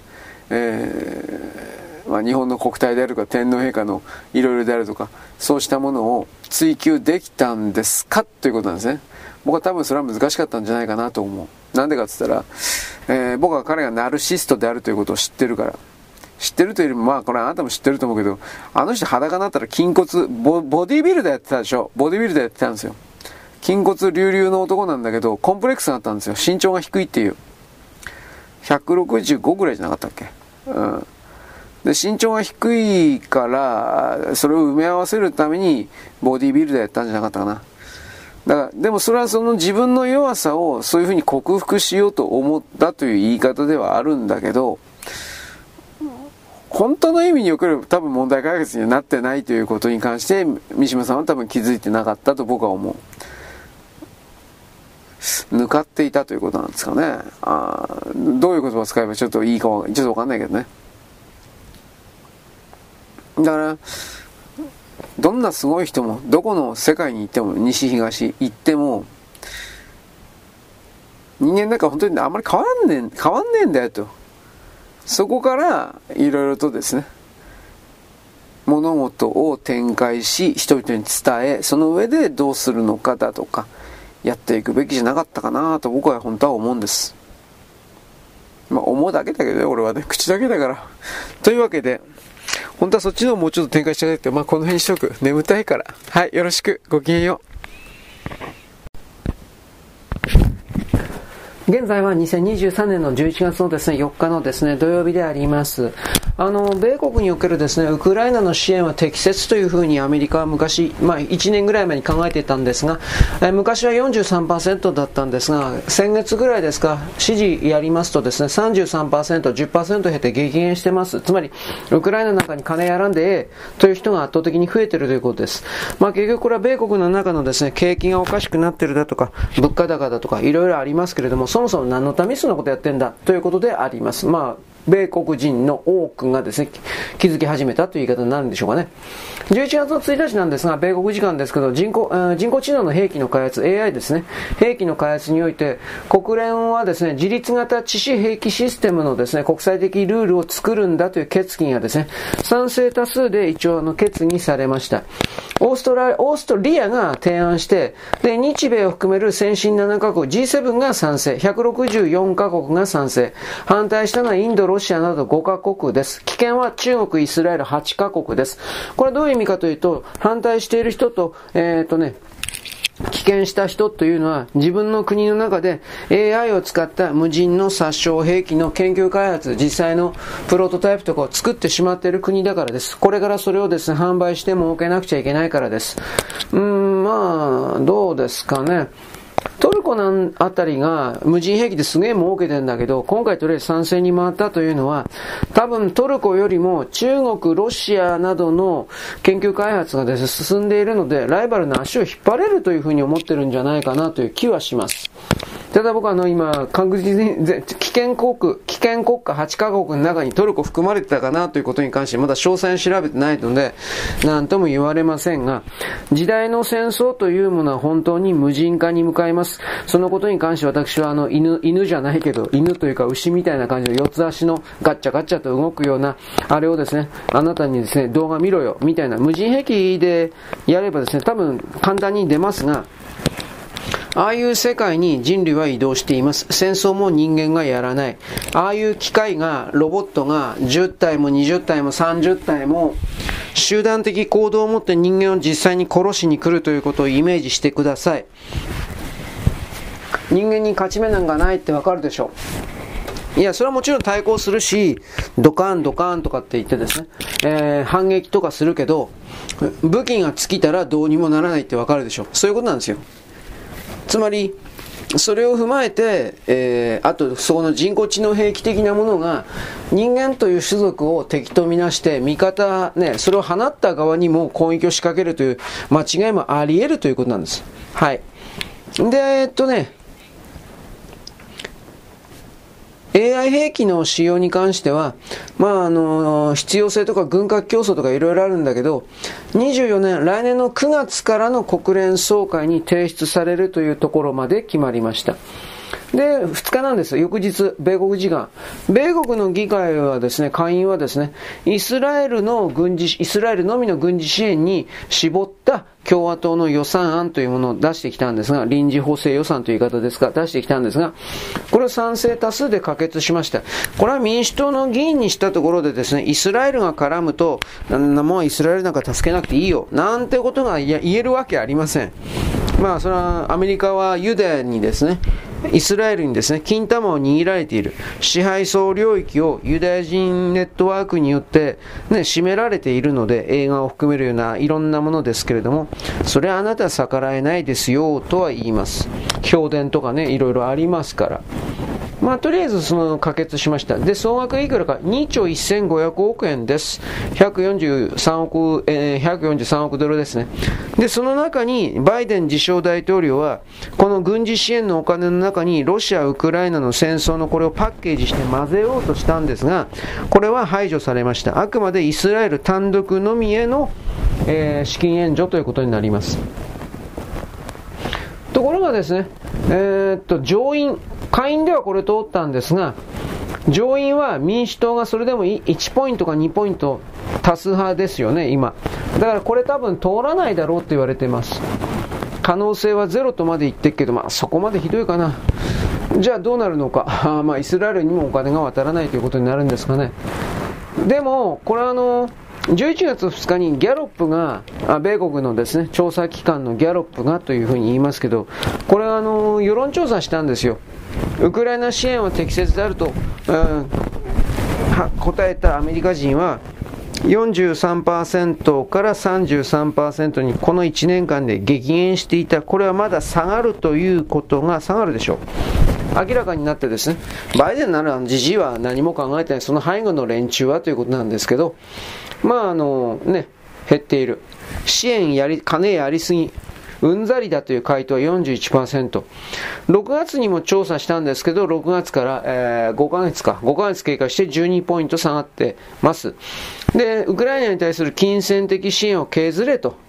上限と期限を設定せよというふうに答えた人は61%に上りました。もうアメリカ人自分のところの経済を見たときになんでウクライナなんか助けんだよというふうになってきてるということです。だからこういう動きがアメリカ全土に広がっていて、ウクライナ支援を強烈にですね、主張していて、キエフに3回も飛んだですね、グラハムという、グラハム上院議員なんですが、院内で孤立してます。誰も彼にですね、近づこうとしていません。で、イスラエル支援のですね、波注文はですね、えー、っとね、ハマスが無条件でテロ攻撃仕掛けたでしょう。あの瞬間は、米国の上院も下院も基本的には全体行動として徹底的にイスラエルを助けるべきだとやったんですよ。ところが、イスラエル軍の地上作戦が始まったでしょう。で、そのことで、まあメディアがいろいろ嘘ついてる、騙してる、いろいろあるんだろうけど、思惑的に。これが、開始されてから下落し、イスラエルを助けるべきだという声が下がってます。それは結局この民主党関係者の支持者たちが騙されてるからという言い方をするんですが、パレスティナの方を応援してます。民主党支持者の学生たち含めて。何やってんのかねと僕は思うけどね。パレスチナの支援集会がね、全米の各地で、今も、うん、今はまだだいぶ減ってっかな。下火になったかなとは言うんだけど、一瞬だいぶパレスチナを助けるイスラエルを倒せみたいな、そういう動きが全米各地で広がったわけです。大学というのは大体極左の左側の巣窟ですから分かりやすいっては分かりやすいんですけれども、あの親しいイスラエルだったですね、米国の歴代政権の方向性、路線に対してですね、反対の声の方が今は多いという異常事態と言いましょうか、アメリカにとっては。異常事態になってます。つまりこれは隠れてきたアンチイスラエルの感情、つまりさっき言ったでしょアメリカというのはイスラエル、ユダヤ人に徹底的に、え支配されていると。要所要所をコントロールされすぎていると。そういうことに対する反発がですね、あのー、突如ドカンと噴火しちゃったというか、あくまでそんなイメージなんですけど、それが出てきたということです。だから、例えばですけど、えー、先月だったかな、コロンビア大学でヒラリーがですね、えー、っと、演説したんですが、そうするとね、学生たちの中におけるパレスチナ支援派、つまりイスラエルやっつけろ、パレスチナあ頑張れみたいな人たちが、いろいろ議事、なんていうかね、演説妨害とか本当にいろんなことしたんですよ。で、ちょっとこれヒラリーが危ないということで、集会場の裏口から逃げるように彼女は帰っていきました。でもまあコロンビア大学っつったらあの、河野太郎もね、行ったからわかると思うけど、いわゆるあの、リベラルの拠点であり、左翼の巣窟の大学です。日本で言ったらどうですかね、京都大学みたいなもんですか？京都大学の一部という言い方だけど。だから、そういう人たちが、誰か、まあもちろん中国なんですよ、こんなもんはっきり言って。中国から、あと中東地域のお金持ちから金をもらってですね、そしてその、なんというか、こうした政権破壊の動きをですね、しているというか、そういうことが起きている。その見方をしてもいいと思います。だから世界におけるその、暗い愛というかですね、工作機関同士の大国同士のぶつかり合い的なものが末端で出てるっていう言い方になっちゃうんですかね。なんとも言えないけどね。いずれにしてもですね、あの、そうした動きも中国と言われているものの、えー、その、お金回りがだいぶ悪くなっていくと、その、できなくなっていくでしょうねっていう言い方一応します。うん。でもどうかしらね。一応ヨーロッパなんかもね、あの、だいぶ、もうだ、ダメというかね、ウクライナからは手を引けという風な形になってるんで、僕はそのウクライナから手を引けという風にどんどんやってる人たちの背後、貧乏国家なんですよ。東ヨーロッパを中心とした。まあもちろん移民爆弾で自分の国が破壊されてるからっていうのは当然あるんだけど、うん、背後に中国いるんじゃないかなと普通に思う。まあこれあの、例えばですね、あの、先月の15日にポーランドで総選挙あったんですよ。で、過半数取った政党はゼロでした。で、なんでかっつったら、その、これがどうなるのかって言ったら、まあ、人々の意識が変わった。戦争によって。左翼連立政権が崩壊する流れになって保守系の連立政権が誕生すると言われている。なぜかといえば、もうこれ以上ウクライナからの難民は拒否せよというポーランド国民の意見が出てきたという。まあ、ポーランドも少数政党が乱立しておりますから、連立、組閣をするのに時間がかかるという政治体質があって、これまだ揉めてますけど、まあ、イスラエルとよく似てます。最大政党というのは PIS というところです。これはあの、まあ、法と秩序党というところなんですが、これは第一党は確保したけど、過半数取らなかったんで、議席数逆に減らしちゃったんで、で、あの、野党だった保守系の同盟という、野党だけど保守系の同盟という政党が、同盟党が、他の政党と連立を組む準備というか、今いろいろ揉めてるとかやってます。で、モラウィキ首相という人が今ポーランドの総理大臣やってるんですけど、ウクライナに F16 のジェット戦闘機をやると言ったけど、もうやらないと。なぜか。ウクライナの安売りの小麦の輸出がポーランドの中に入っていって、ポーランド農業が破壊されたと不満を述べたから。つまりこれは逆の意味で言ったら、隣の国なんですよ、ポーランド。